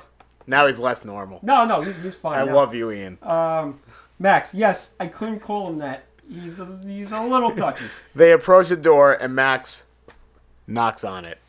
Who is it? Bobby, it's Max Figueredo. Who? Max Figueredo. The door swings open and a gun is pointed uncomfortably close to Max's face. Give me one good reason why I shouldn't call the police after what you did to me. Max mouths, Me? Robert smiles. I'm just kidding with you, man. What's going on? So good to see you. Rob, yeah, go ahead. He hugs Max. I miss you. Uh, Max, I'm in trouble, Bobby. I need your help. Robert looks at Alex. Yes, Alex. Yeah. Didn't get the girl pregnant, did you? Al- Alice scoffs. oh, oh, Max. Oh no. That's a good vocabulary word. Max holds up the flash drive. Think you could break into this? Robert looks at it and smiles. Interior Rob's apartment, daytime. Max and Alice attempt to walk around Robert's cluttered apartment. The walls are covered with papers depicting abductions, occult rituals, government cup, government cover-ups, etc. Robert starts throwing stuff around, looking for his laptop. Max, ever hear of cleaning? Robert, if I did, I did this morning. This is clean. If I organized everything, I wouldn't know where I, where anything was. Aha! He grabs the laptop and inserts the flash drive. Should only take a few minutes, hopefully. Alice walks over to a window. We may only have a few minutes. Max, mm. why? Alice points. They see a woman pointing to the window to a security guard. Robert, what kind of trouble did you say you were in? Max, accused of murder. Nothing too big. Robert, uh huh. Uh, Max, you remember John Langan, right? Robert, of course. I like John. He's a good guy. He, he, he was a good guy. If he if he leave the if he would leave the FBI, I'd like him a lot better. Always said that being a part of that team would get him killed or worse. How is he? Max, yeah, that's the accused of murder part. Robert, you didn't. Alice interrupts. Uh, jury's still out on that one. Max, I didn't kill him. Robert, is this about that cult case? Alice, how'd you know? Max, I told you he was good. Robert, isn't it, it's sorry, it's kind of my business to know everything. Max, what do you know? He smiles, or Robert does. Yeah, Robert smiles. Yeah, Robert, bitch. John did call me a few days ago asking for some for the same information. I wasn't able to give it to him, but after doing a little research, here's what I came up with. The ritual shared the same MO of a cult called the Brotherhood of the Sun. Max, sun worshippers. Robert, there's there has been a bunch of similar murders across the country, but over the last few months, it's been concentrated within the state. Alice, how do you know all this? Robert, I read. No, no, you'd be surprised at what you could find out reading declassified documents. Also, some classified. Max, anything else? Robert, ever hear of Project Paperclip? Alice, no. After World War II, over 1,500 German scientists were brought to the U.S. to work for the government. Robert, exactly those exactly those who came over were a part of hi- a part of his research team, all led all led by Joseph Mengele, who fled to South America. Hitler wanted one race, elite and powerful. So when the government brought over the scientists, they were interested in what he was experimenting on. This gave them a chance to infiltrate and steal and steer world event world events in their favor. Alice scoffs. Alice, what what does that have to do with the occult? Hitler was an extremist when it came to, to the occult. He and the scientists were, did things against nature, splicing genes, cloning, crazy stuff. He was a huge fan of Aleister Crowley. Alice rolls her eyes. Robert, what, don't believe me? What do you think, they came over and played nice? Alice, so what you're telling me is that the government is involved in all this. I think you've been in the apart- in this apartment a little too long. Robert, believe me or not, you're in something bigger than, way bigger than any one of us. Max, I think we're getting off topic here. Alice, this is all just a bunch of paranoid conspiracies and the, co- the, the computer makes a sound. Jerry was getting a drink of water. wow, I didn't even realize like the play on words of that. Ro- Ro- Robert, I was only able to access some information. This thing is triple encoded. It would take me weeks to fully encrypt, decrypt what's inside. They walk over to the computer. Max sits down and scans through a few files. Max looks confused. Alice, Like you me. alright? You look like you've seen a ghost. Max, some of these files are on the drive are medical. Alice, why would the cult want medical files? Robert, whose medical files? Max, senators, police, citizens. Let me see something. Max types in Alice's name. On the computer screen appears Alice's medical records and other files relating to her. He types in his name and his files turns up. Max puts his head in his hands in disgust. I need to get to the library. There's a knock on the door. Robert, who is it? Police. Robert looks at Max and Alice. Quick, the fire escape. Alice and Max exit through the window. Bobby. Uh, Max, thank you, Bobby. Robert smiles and closes the window. He walks over to the door and opens it. An ESU team pushes the door open as Robert jumps back and falls into the floor. Wilson enters. On your knees. Hands behind your head. Where's Max? Robert, I don't know. His Matt. uh Whoops, uh misspelling here. Well it's supposed to be Wilson. His car was spotted outside. Where where is he? He was here, Robert. I don't know. Wilson, I want that drive. And Robert shakes his head. Robert, I won't tell you anything. And Wilson returns to the ECU team. Turns. Returns. Re- yeah, he returns. Yeah, he turned. Wilson. I wrote sh- that line. Shoot him. Make it look like an accident. Wilson exits the exits the apartment. Uh, exterior outside the apartment building. Alice and Max scurry to the car to escape. We see the window there. Uh, the ex- we we see the window where the ex- where the Where they were supposed to be there. oh where they exited from, and we see a flash and a gunshot. Internal library morning. Uh, Max and Alice step through the aisle looking for a book about the occult. What exactly are they looking what for? exactly are you looking for? I'll know it when I see it. Max stops and pulls a book out. Here! Interior, library table, continuous. Why do I say interior and internal? Christian, is that the same thing? It's supposed to be exterior and interior. Oh, shut up. Max sits with Alice and he opens the book, sifting through the pages. He starts to read. In a world. Now I lost. Now I trained. Now I lost. My, okay. Oh, you, you. you read for me. Okay, thank you. Uh, Max, here he said his true name. Uh, he said the true name of the group lies in the initiated. He stops and points. I knew it. The Brotherhood of the Sun is their name. They they are sun worshippers. They believe that the sun and the moon were gods. The sun and moon would depict omens, de- depending on their position and what season it was. They are an offshoot of the Order of Mor- Moriah. I think that's how you say it. Alice, Moriah? Uh, Max, it's a mountain in Jerusalem where Abraham called by God to sacrifice his son Isaac. Alice, do you think that's still going on, like human sacrifices? Max, I'm not sure, but from what I'm reading, one of the most powerful rituals is is in the ancient world is the sacrifice of pure virgin. He looks up at her. Uh, you're not. Uh, Alice, shut up. A little bit of comedy.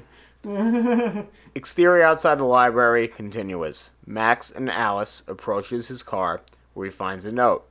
He grabs it and he reads it. Max, Mr. Figueredo, it's time to meet officially. Meet me in the park today at two. You won't see me. I'll see you. Alice, Max, it's a trap. If you go, you'll be a sitting duck. The police will find you. Max, I have to get to the bottom of this. If he has the information, he has. If he has the, if he has information, I need it.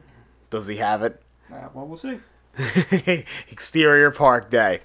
Max cautiously walks through a crowded park, checking around and making sure no one recognizes him. He stops at a bench to put his bag down. Max Figueredo, He turns around. you Roth points ahead. don't look at me. Look straight ahead. Max turns. So you want to know everything? I do. They look ahead and see children playing in the field. This is a great line that Ian came up with. I have to give him credit for this. You know, there's something very innocent about childhood. No matter how bad things are, they're happy just kicking a ball, eating ice cream, and knowing that mommy and daddy have everything under control. Of course, only when they grow up that they realize it's all just an illusion. Max, maybe that's why people don't want to know the truth. It's easier to stay ignorant like children. We don't know we don't want to believe that there's something much bigger happening in the world other than our our own lives. If we did, that would mean we'd have to do something about it. Roth, ignorance and selfishness, the two problems that have pl- that have plagued mankind for millennia. Max, I never asked for any of this. All I ever wanted was a family and a career and- and a nice, comfortable life. Life rarely gives us what we want, Max, but somehow it brings us to where we need to be. It's called fate. Did Ian write that? That was Ian. Oh man! Max, now, now Shout out Ian. That's now- good. Yeah, now I'm being hunted like an animal, Now I'm excited. and I'm no closer to finding the truth. Well, we're halfway done, Jerry. So this, is, this, is, this, is, this, is, this is where we're starting to pick up now. Roth, you're closer than you think. He hands Max a file. Take a look at this. Max, James Wilson, Yale graduate, director of scientists for the Shadow Network. Roth, it's always the Ivy League guys you have to keep an eye on. This is still Ian now. Uh, this is still Ian writing this part. Max, the Shadow Network? Roth, it's a private corporation. It started by Nazi scientists that came here after World War II. It was a front company that developed technology used by the Pentagon. Max, so that's why Wilson never spoke about his job before he joined the police force. Roth, if you want my opinion, he's still working for them. This company is very well connected to senators as well as major businessmen. Max, how'd you find all this out? Roth, I was a contractor for the CIA. The Shadow Network paid for paid for major research projects done by the U.S. government and major international corporations. After taking after talking to some sources, I started hearing about this group called the Brotherhood of the Sun.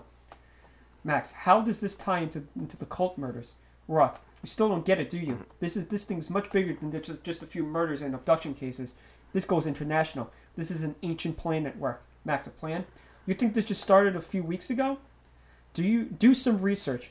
This has been going on for centuries. Governments, corporations, banks, senators, media, pe- media people, they all they're all a part of this. You think it's accident, accidental that anytime corruption leaks, the news distracts us with some celebrity story?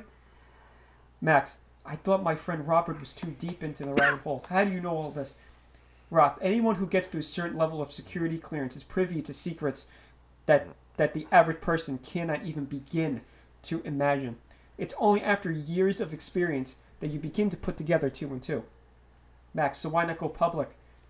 Roth, I don't like the idea of being tortured for days and then thrown into solitary confinement for the rest of my life. Max, so Wilson is working for this or- order? Roth, you're a smart guy, Max. You're up, Jerry. Oh, the sound of sirens in the distance gets louder. Max, this is all too big for me. I'm just one guy. Roth, you're the only one that's ever gotten this close. They'll catch up to me eventually, but the fact that they haven't killed you already means they want you for something. Always keep your eyes open. Max puts his face in his hands. What happens? Max looks around, but Roth is gone. Max turns around to see a crowd of police officers along with, Di, with uh, DiGustino.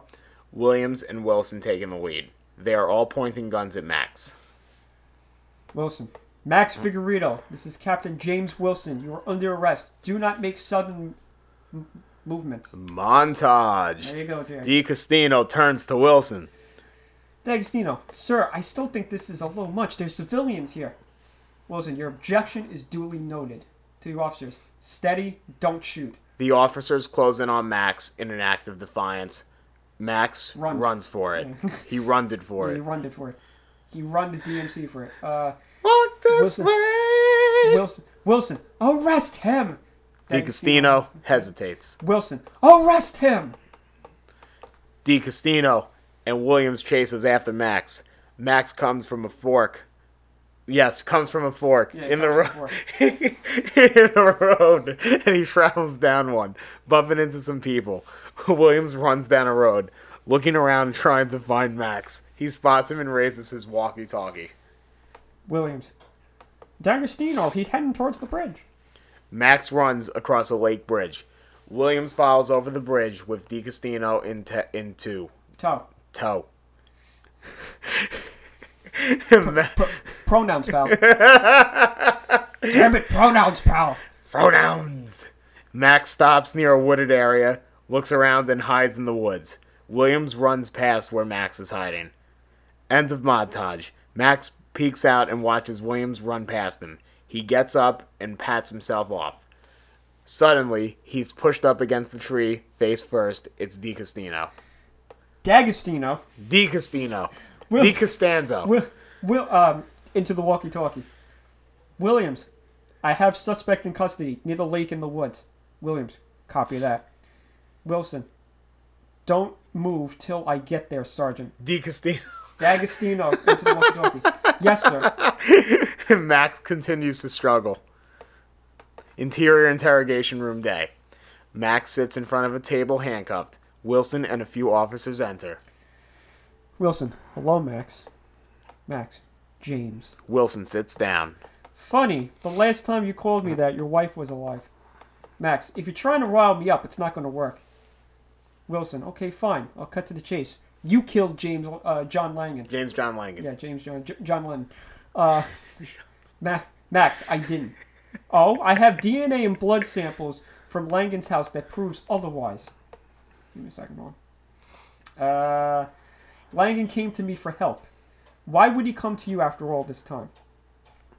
The case he was working on needed an expert in runic language.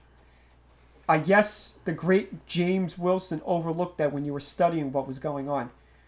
Wilson, the case he was working on was closed when he came to you. If he did ask you for help, he was doing it on his own. So tell me another story.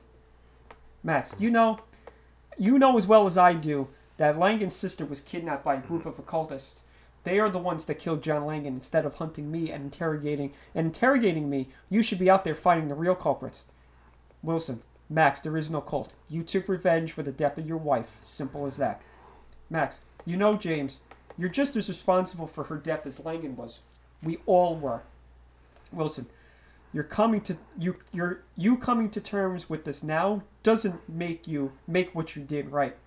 Max, I told you I didn't kill him. James. Wilson, I see we're not getting anywhere with this. Wilson sig- I'm sorry, Johnny. Wilson signals an, for an officer. Wilson, put him in a cell. Interior jail cell day. Max sits defeated in his jail cell. Interior police station continuous. Wilson take Wilson walks over to D'Agostino's desk. Wilson, congratulations, D'Agostino. D'Agostino. You had me worried there for a moment. But you didn't hesitate Can I to read do what's D'Agostino's lines? God, no, Jerry. D'Agostini. D'Agostino. Thank you, sir. Da- D'Agostino. D'Agostino starts looking through Max's things, looking for evidence. I'm sorry, Jerry. I, I keep st- I keep reading things I shouldn't be reading. Wilson, there's no need to look through that. You've done enough today. Take that to forensics. D'Agostini. You sure, sir? Wil- Wilson, yes. I'm going to talk to Mr. Figueredo again. Wilson walks off. D'Agostini gathers Max's things. She pauses and notices Langan's journal. This is a this is a scene that I forgot to take out, so I'll, I'll just read it again, just because. She opens it and reads it. Interior jail cell, continuous. Jail cell. Max still sits in his cell, staring at the floor. Wilson approaches the cell. Hello, Max. Max Wilson. I knew you were a lot of things, Max, but a murderer? Max, I already told you I didn't kill him. Wilson, then who? Who killed Langan? Max, you did. Does the Shadow Network ring a bell? Project Paperclip? Wilson gets angry. I'm getting real sick of your delusions, Max. Me too. You you just can't handle the fact that your wife died in action, and now you're creating an imaginary cult and your opinions of me to cover your tracks. Max, then what was Langan doing at at the where at the abandoned warehouse last week? Wilson, we discussed this already. He took he uh, Max. He told me what he saw. Wilson, he was mistaken. Max, was he? Wilson swallows his pride. You know, Max, I loved her just as much as you did, and now I'm going to make sure that you stay locked up for a long time. Wilson starts to leave. Max, so you're just gonna let this cult murdering people keep murdering people and sacrificing people? Wilson turns around and smiles. Yes. Max notices a pin on his shirt. Interior Wilson's office continuous. Wilson enters his office, lights still off. He goes to turn it on. Shadow Man, did you find the drive, Wilson? Wilson, it wasn't on Mr. Figueredo. Shadow Man, then where was it? Wilson, I don't know. Shadow Man, yes you do. Wilson, Langan's sister. Yes. You knew she had it. Mr. Gru- Mr. Figueredo is too smart to keep it on him. He just he must have made a phantom drive as well. I'm covering my mouth just to make it sound creepy. Uh, Wilson, if she leaks what's on the drive, Shaman, she won't. Wilson, what do you want me to do? Execute her. What about the ritual? It requires position, precise positioning. Position Susie. Yeah. Shaman, she's close enough. And if she escapes, then you'll be the next sacrifice. Interior jail cell at night. Jail cell. Max is lying in his jail cell, moving back and forth. Clearly, he's having a bad dream in his jail cell. Suddenly, he jumps up and sees Agent Langan standing in front of him. Hello, my friend. I'm gonna try to do the best. I'm not. I'm gonna try to do the best. Uh, Okay, uh, can we both do it? Oh God. Max, John, how are how are you here? I'm always with you. I'm always with you. Don't make fun of me. I love him. I'm always with you. I love Max. you, John. Remember that. Max, John, I, I failed you and Max. Langan, you're closer than you think. The end is coming. Max, how do I supposed to solve this from a jail cell? Langan, help comes from a place you least expect. I didn't expect you to help me when I when I asked you for help, but here you are. Langan, What- Langan walks out of the jail cell. The jail exit. cell. Max, John, what help? Who's going to help me? Langan exit. John, John. Interior jail cell. I got it right. Morning. The next morning, Max jumps out of bed to the noise of his cell door opening. Officer Harper enters. Max, is it time for my first public showering? Harper, get up. Max slowly gets up. D'Agostino enters. Harper, I'll take him. Harper, I don't think so. Wingen gave like Wilson. Wing, Wingen, Wingen. Wilson gave me strict orders not to not to let you near him. Wigan. That's how long we we we're almost there, Jerry. D'Agostino. Oh, maybe I can convince you. She goes to seduce Harper. Harper lowers his guard, and D'Agostino knees him in the groin and knocks him out. D'Agostino, I read Langan's journal and your notes. Max, yes, so? So, thanks, Neil. something's very strange is going on here, and I think you know what's going on. So spill it. Max, why? So you you you can go out there and stop them while I rot in here? No, thank you, Thanks, Neil. That's that's not it. I know you didn't do it. Will and Wilson is keeping secrets from us. If you know what's going on, then I'll help. Uh, Max, we have to get my stuff from Langan's sister's apartment. Thanks, Neil. okay, come with me. Look, look, look like I'm processing you. D'Agostini handcuffs Max. Ow! Does it doesn't have to be so tight? That's what she said. Interior police station continuous. D'Agostino escorts Max through the police station. She notices two officers watching them. She sho- she shoves Max. Move. Your facial expressions. Max turns around and looks at D'Agostino in confusion. An officer walks over to D'Agostino and Max. Where are you going? Where are you taking him? No less. Uh, D'Agostino, Wilson wants me to take him to the 120 precinct. Officer Fisher. I wasn't. To- I wasn't told this. D'Agostino. He doesn't want this to to get. Out- he doesn't want this to get out to the public. So I'm Dis- discreetly transferring him. Fisher looks at them suspiciously. okay. Fine. They walk off. Exterior police station continuous.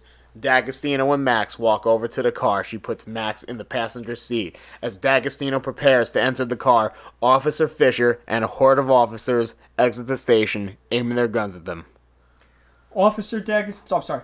Officer Fisher. Sergeant D'Agostino, you're under arrest. I just called in what you were doing. Wilson did not sanction you to transfer Mr. Figueredo to the 120. There is a standoff. D'Agostino jumps into the car and he speeds away. Officer Fisher. Two officers. Arrest him. And here comes my my bloated head. Exterior street continuous. D'Agostino's car speeds down the street. The fuck are we gonna do this? Two cop cars enter the road in pursuit. Interior police car continuous. Lots of permits. Uh, Max is bouncing around the car, still handcuffed. Max, this was your idea? Real good. D'Agostino, I don't see you coming up with one. Max, uncuff me! D'Agostino, I'm a little busy. Exterior street continuous. One of the cop cars pull up next to D'Agostino's car. The car lurches into D'Agostino's car, trying to push it off the road. Interior, D'Agostino's car, continuous. Max jumps out of his seat as the window shatters on him. D'Agostino, this isn't police protocol. Max, I told you they're trying to kill us. Bang! There's a gunfire, and Max ducks for cover. D'Agostino, so much for playing nice. D'Agostino grabs Max and pushes him down for cover. She takes a gun out and returns fire. Exterior street continuous. Both cars speed down the street with two other cop cars in pursuit. Interior D- uh, D'Agostino's car continuous. Max gets up from his seat. We have to lose them. Max looks out the window and points. Look, there's a blockade. Again, how the hell was I going to do this? D'Agostino, hold on to something. Why? Exterior street continuous. D'Agostino's car makes a sharp turn down an adjacent street and skids off. Two of the pursuing cop cars crash into each other, trying to keep up. One escapes and is still following D'Agostino's car. Keep going. Interior, D'Agostino's car, continuous. Max turns around to see if there's anybody following them.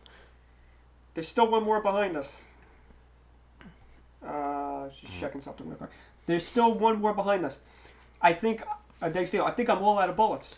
Max looks around the car for anything he can use. He notices a stack of newspaper. Bang!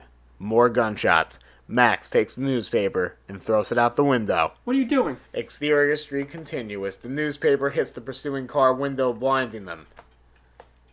The car skids and crashes. D'Agostino's car continuous interior. D'Agostino looks at Max in shock. Max, I saw someone do that once. We have to hurry.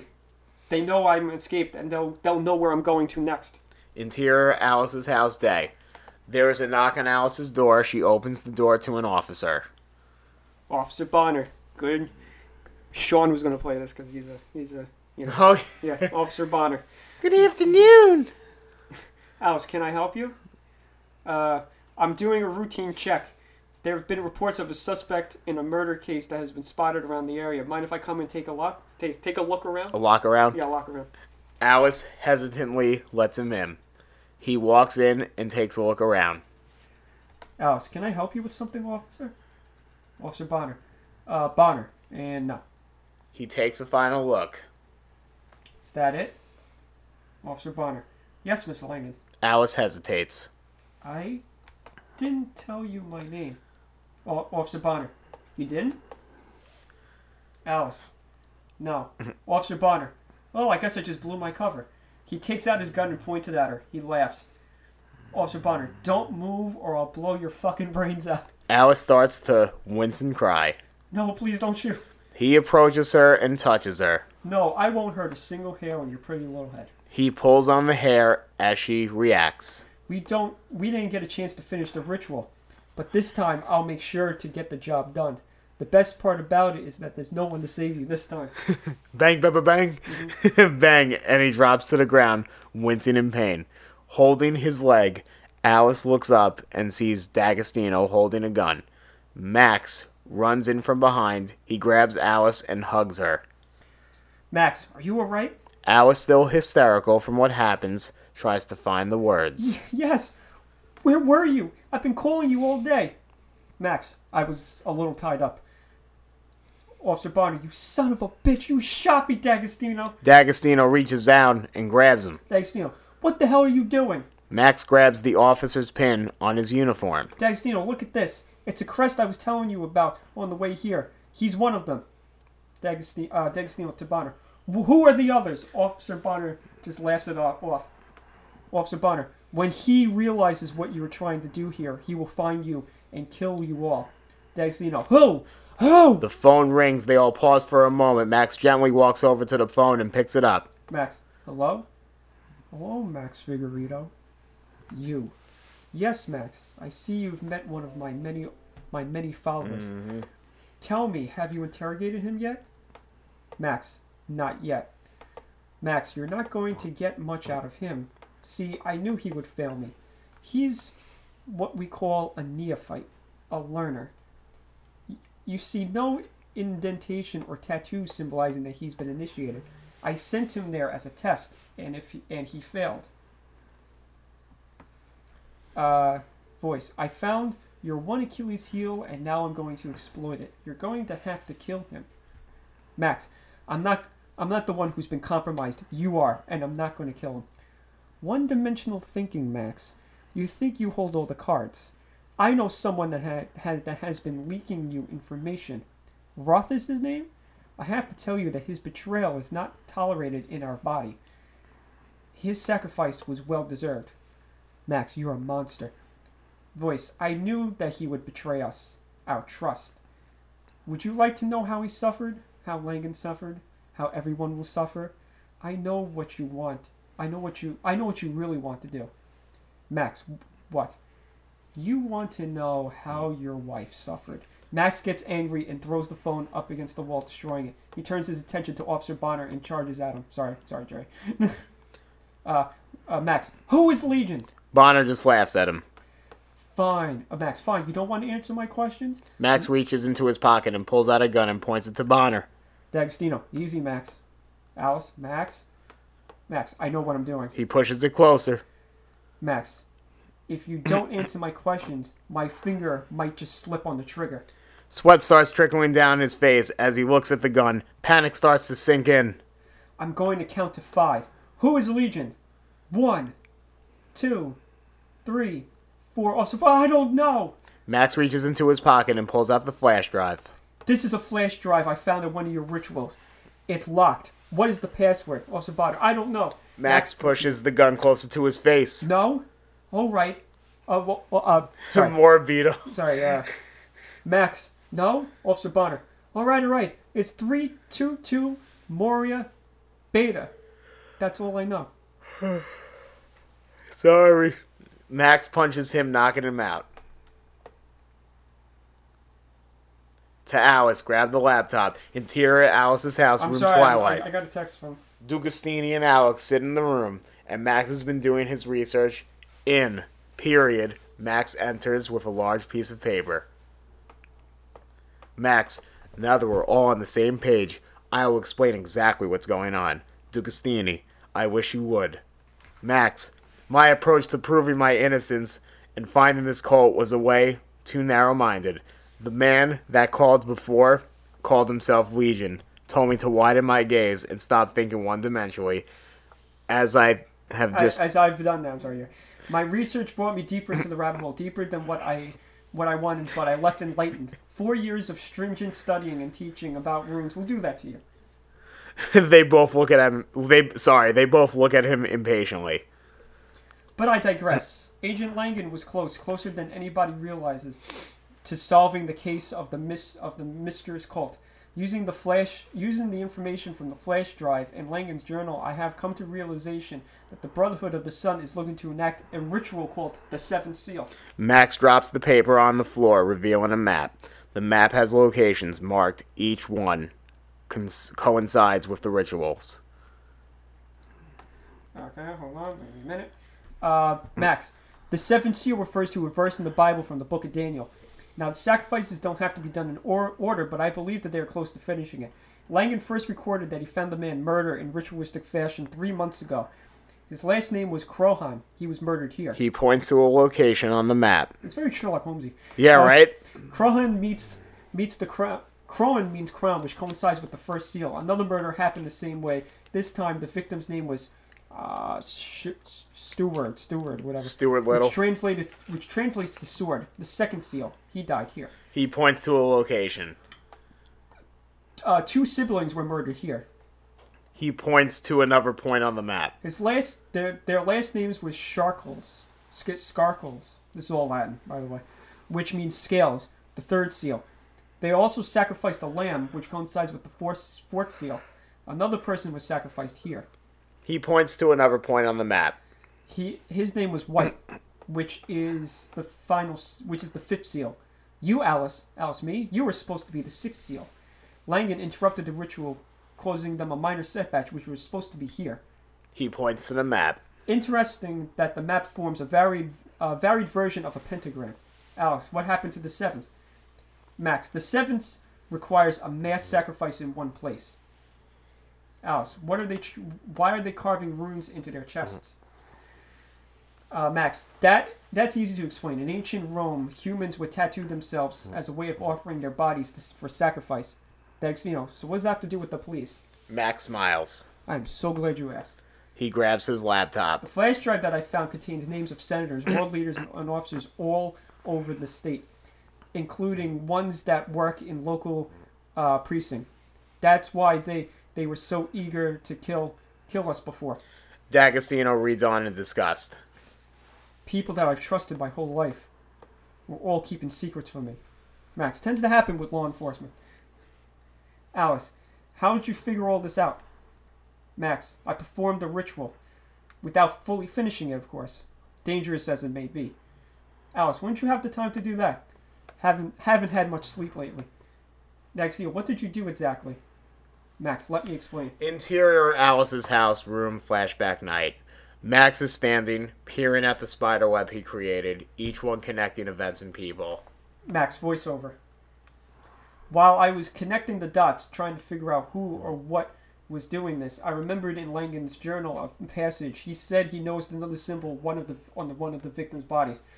It had a star with seven points. Max sits in a chair. Uh, Max, I remember researching the seven seal ritual in college, so I gathered what supplies I could to hold, to, I get hold of in the apartment. Max draws the star with seven points. He also writes something in Latin on the floor. Max takes a knife and cuts his hands and smears it on the floor. And that's when my journey into rabbit hole began. Alice, what did you see? Max, everything, past, present, and future. Oh, I gotta be awake now. Montage. Max shakes his head as if he's going through an acid trip or out of body experience. Max sees himself drunk in a bar. Max observes himself talking to Langan and getting angry. He observes himself finding Langan's dead body and he sees the Black Sun rune carved in his chest. He sees himself back in an abandoned warehouse observing a ritual in action. He hears chanting. Some sound human, others demonic. He sees the past, famous assassination, hooded figures behind these events. Finally, he sees a premonition of the future Alice being sacrificed by the cult and Max's dead corpse in the woods. End of montage. Was that good? Ah, yeah, it was great. It's terrible. Still got a little more. What? Interior, uh, sorry, I'll do it. Interior Alice's house room. Present. Twilight. Max, it was quite the experience. Alice, sound, sounds terrifying.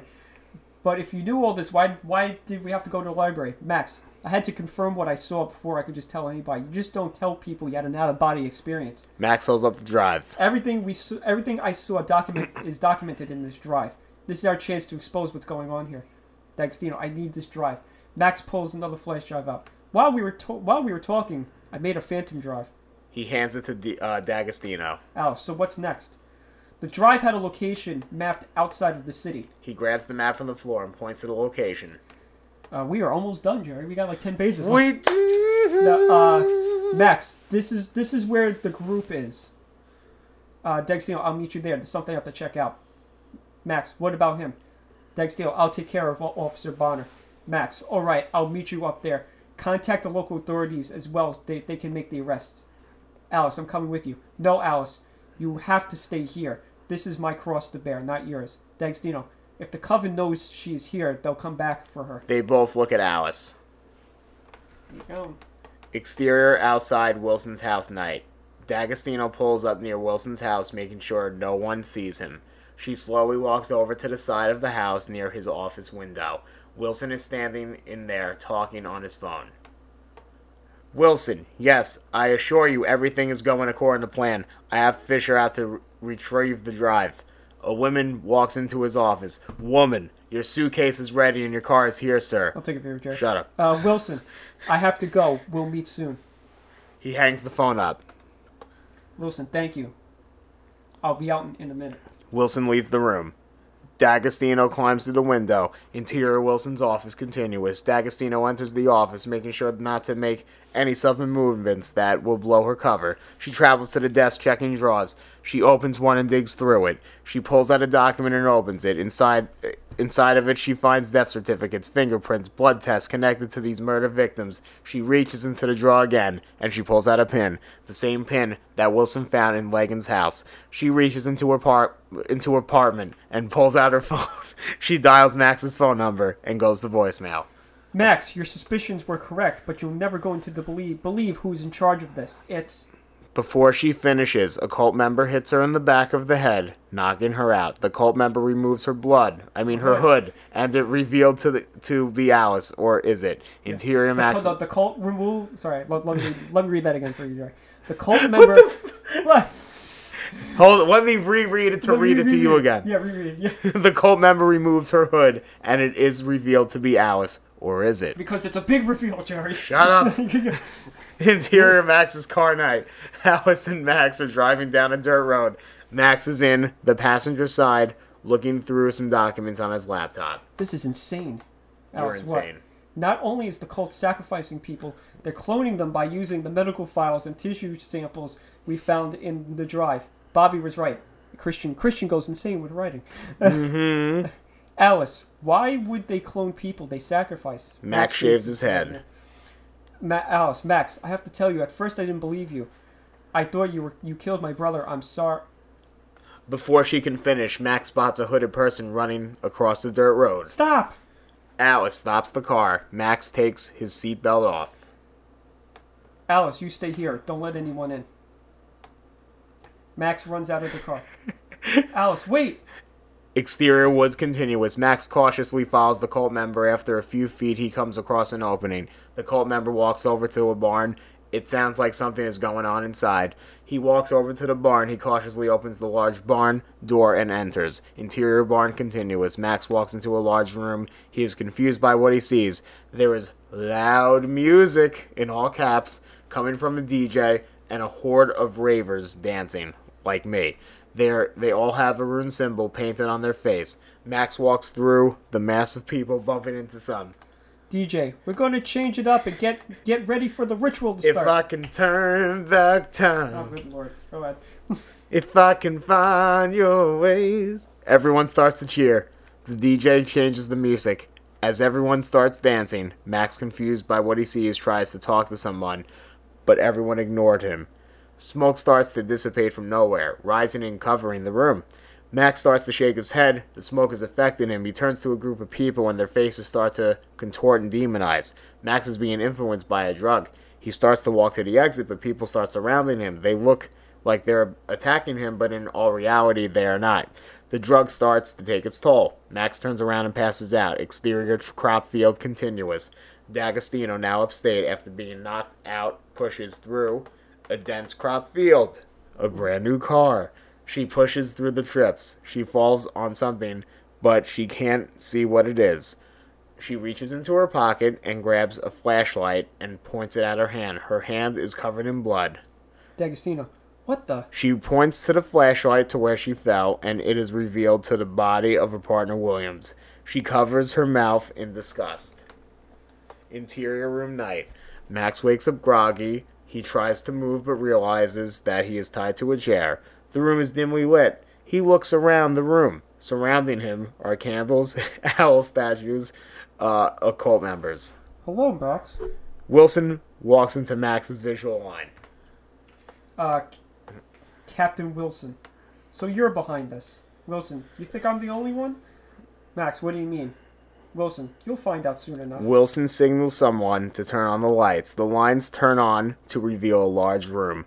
The room exhumes a blue hue to it. Here.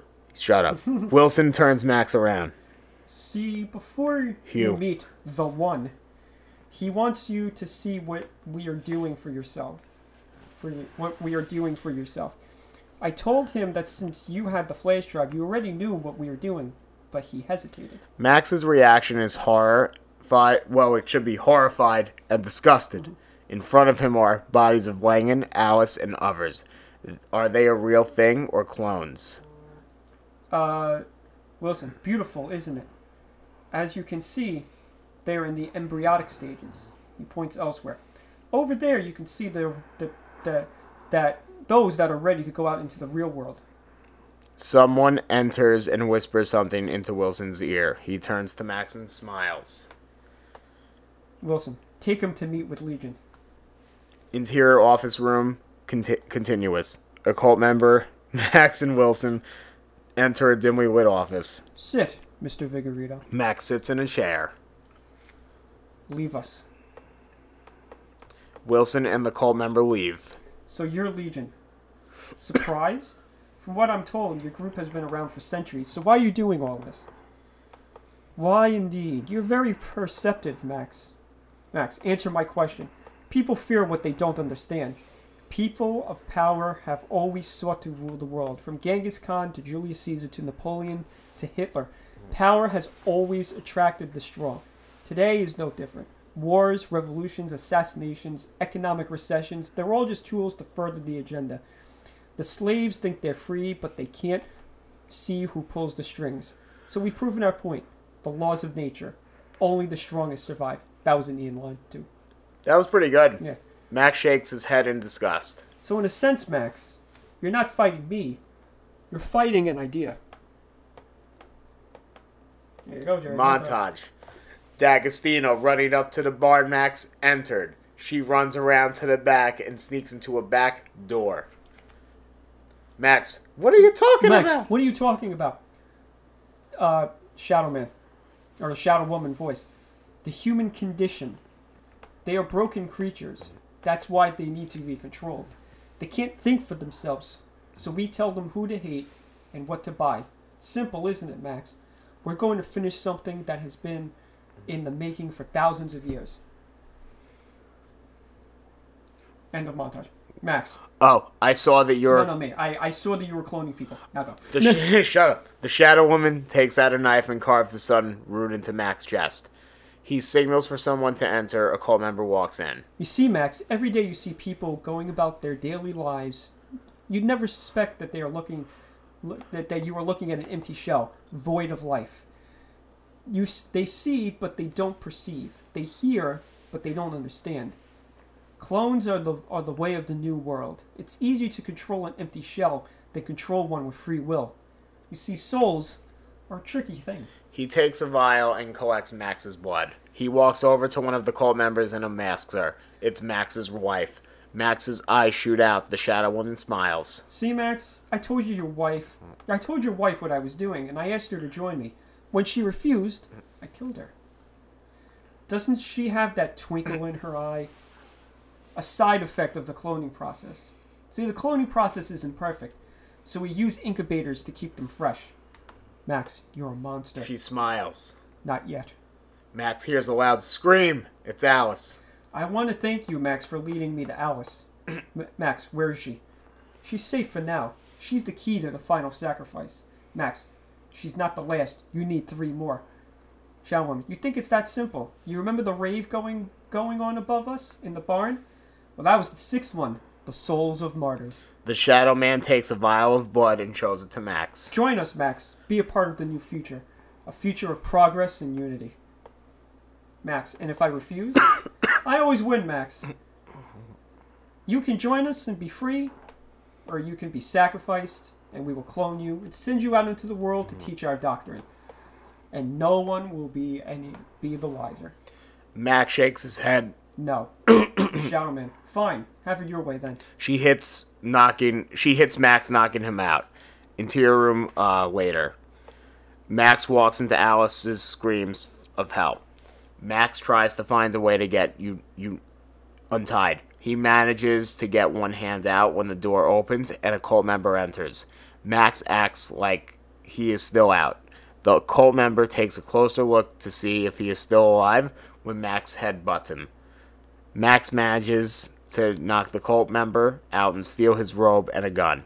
Interior Coven hallway continuous. Max, now disguised as a cult member, travels down a hallway, following Alice's screams for help. He comes across a room and enters it. Interior ritual room continuous. The room is dark, murky, and covered with dimly lit candles. Alice, lying across the table, tied and wearing a sacrificial garb, screams in terror. Surrounding her are hooded men. Each, uh, each one of them is wearing masks, symbolizing the moon.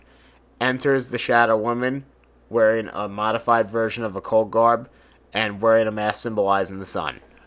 And and I looked, and behold, the pale horse. And in his name that sat on him was death, and hell followed him. And power was given to unto them over the fourth part of the earth, to kill with sword, with and with hunger and with death, and with the beasts of the earth. Interior server room continuous. Max enters the room that doubles as a server room and an incubator room. The incubators hold the DNA of each clone. He walks over to the computer and accesses it. He types in a few commands and leaks in the information on the internet and wipes the drive. He also hacks the system and corrupts the incubators, making them sterile. Sterile. Sterile. Stud. Okay, continue going. Interior room continuous. Wilson and two cult members enter the room. Uh, Max was tied in. He notices that an un- undressed cult member is on the floor. Wilson frowns and shoots him. Sound the alarm. Take him away. Interior ritual room continuous. Shadow Woman, Sorry. we offer this sacrifice we to offer the. this sacrifice to the sun. May God be, may, may God, uh, may Oh this my be, God. Sun God, may may this be be a worthy sacrifice, The Shadow Woman raises a sacrificial dagger. the sacrifice of pure and innocent blood. A hooded figure enters the room. May this sacrifice not be in vain. The hooded figure uncloaks, revealing Max. He points a gun at the Shadow Woman. The cult members start to walk towards Max. Max, stop right there. Shadow Woman. Uh, you really think you can escape this place, Max? The alarm sounds as Max grabs Alice. Shadow Woman, you can run, but remember, we are everywhere. We will find her. Max, you sure about that? He cocks his gun and Okay. shoots the Shadow Woman. She falls into the shadows as the cult scurries. Shadow Woman, I am everywhere. Max, you alright? Alice, I think so. Yes. Interior Coven hallway continuous. Max and Alice scurry into the exit. Max, I hope D'Agostino got that flash drive to someone we can trust. Alice, Max, I have to tell you something. Max, what? Before she can finish, there is a gunshot. Alice falls to the floor. He turns to see where it came from. He sees Wilson holding D'Agostino, pointing a gun at her. Put her down, Wilson. Wilson, you cost us a lot, Max. Max, you brought this on yourself, forcing me into a corner. The things you did to Alice. Wilson, I found D'Agostino lurking around my complex. It doesn't matter though. We control it all, remember? Max, yeah, I remember. But when the people find out what you're doing, they'll be the ones to stop you. Wilson, this is just what I wanted, Max. Chaos. I had such high hopes for us, Max. I had visions of us working together side by side. I created the bodies, you mold the minds. I never wanted to kill you, Max. I just wanted you to see the light. See you were the only one that is awake in, awake in a world of sleeping people. Think of the power we can command. Face it, Max. We could have been gods. I'm giving you one more chance to join us, Max. Max, no. Fine then. Wilson shoots D'Agostino, then points the gun at Max. Wilson, two down, one to go, Max. See, there's so much more to, to this, and you hold the key. You have the knowledge of our ways locked deep in that mind of yours. You just don't see it yet. And don't make me do something I'll regret. Max, as long as you let Alex go. Wilson laughs. Fine, Max. Now give me the drive. Max, wa- Max walks over to Wilson. Suddenly, Wilson is shot. He falls to the floor. Max turns around to see Alice on the floor with the gun in her hand. Max runs over to her. Alice, come on, I have to I have to get you out of here. Max helps her up. Exterior woods continuous. Max, holding Alice in her, her arms, is running through the woods trying to find his car. Alice, wait, stop. Max stops. What's wrong? I'm not going to make it. Max, come on, don't say that. She touches Max's face with blood. Sorry, go. I'm sorry, Jerry. Oh, yeah, she touches Max's face with her bloodied hand. Max falls into the floor in a state of shock. In the distance, the sound of sirens permeate the night sky. Interior Alice's house day. The phone rings as someone unlocks the door and I'm sorry, hold on, real quick. So the movie ended. Everything's good. Credits. And now this is like a post credit scene. Go ahead, Jerry. The person walks over to the phone and picks it up. Hello? It is revealed to be the clone of Alice. Her eyes twinkle. Yes, this is Alice. And then that's, Fade out. Yes, there you we go. did it! There you go, Jerry. Whoa, that was that was something. I go to the gym every day, Yeah. and I've never been so exhausted in my life. But but what'd you think of it, Jerry? It it holds up a lot better than I remember. I gotta say, Ian's dialogue is Yeah. pretty impressive. He knows how to write pretty well. It holds up a lot better than I remember. Yeah. Yeah. Um, real quick, that I forgot to mention in the beginning when we were talking about, uh, when you were talking about like I was going insane trying to write the write the stuff. Yes. Writer's block. I binged on X Files, so you could see a lot of X Files shit going on here, as well as you know, it it it, it completely jumps the shark and takes like a left turn in some places.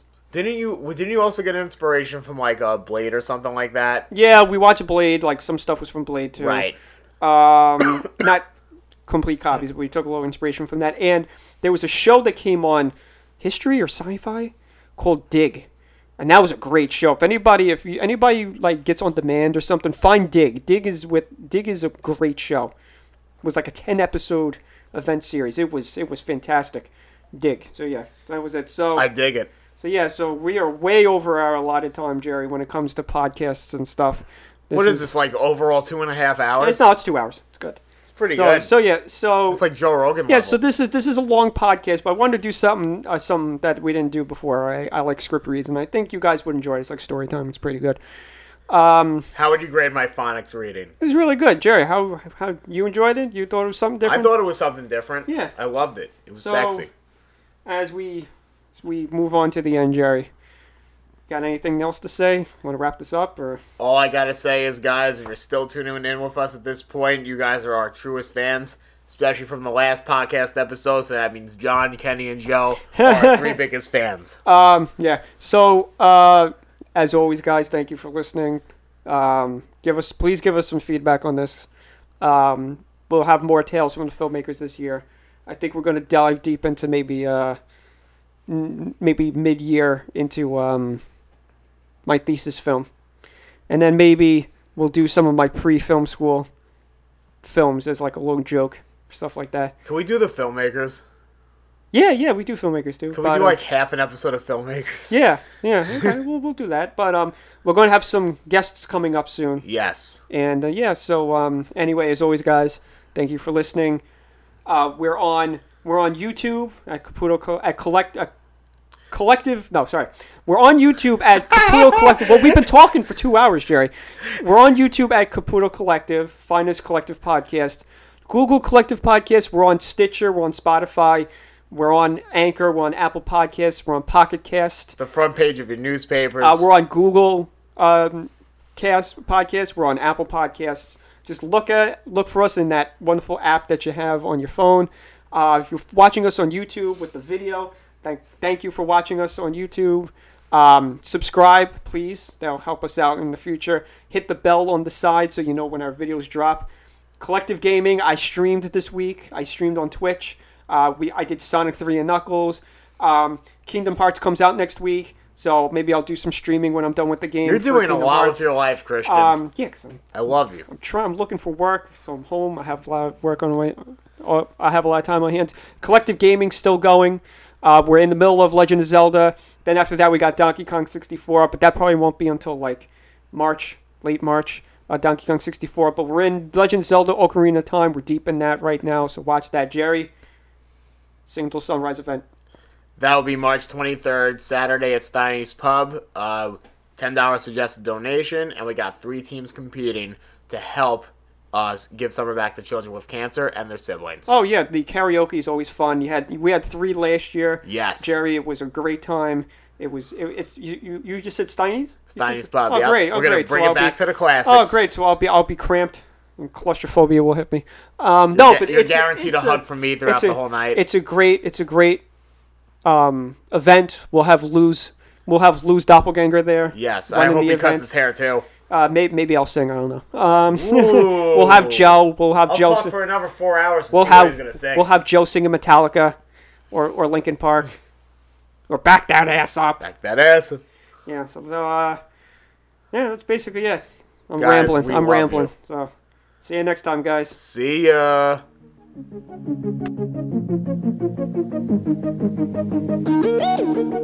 Thank you.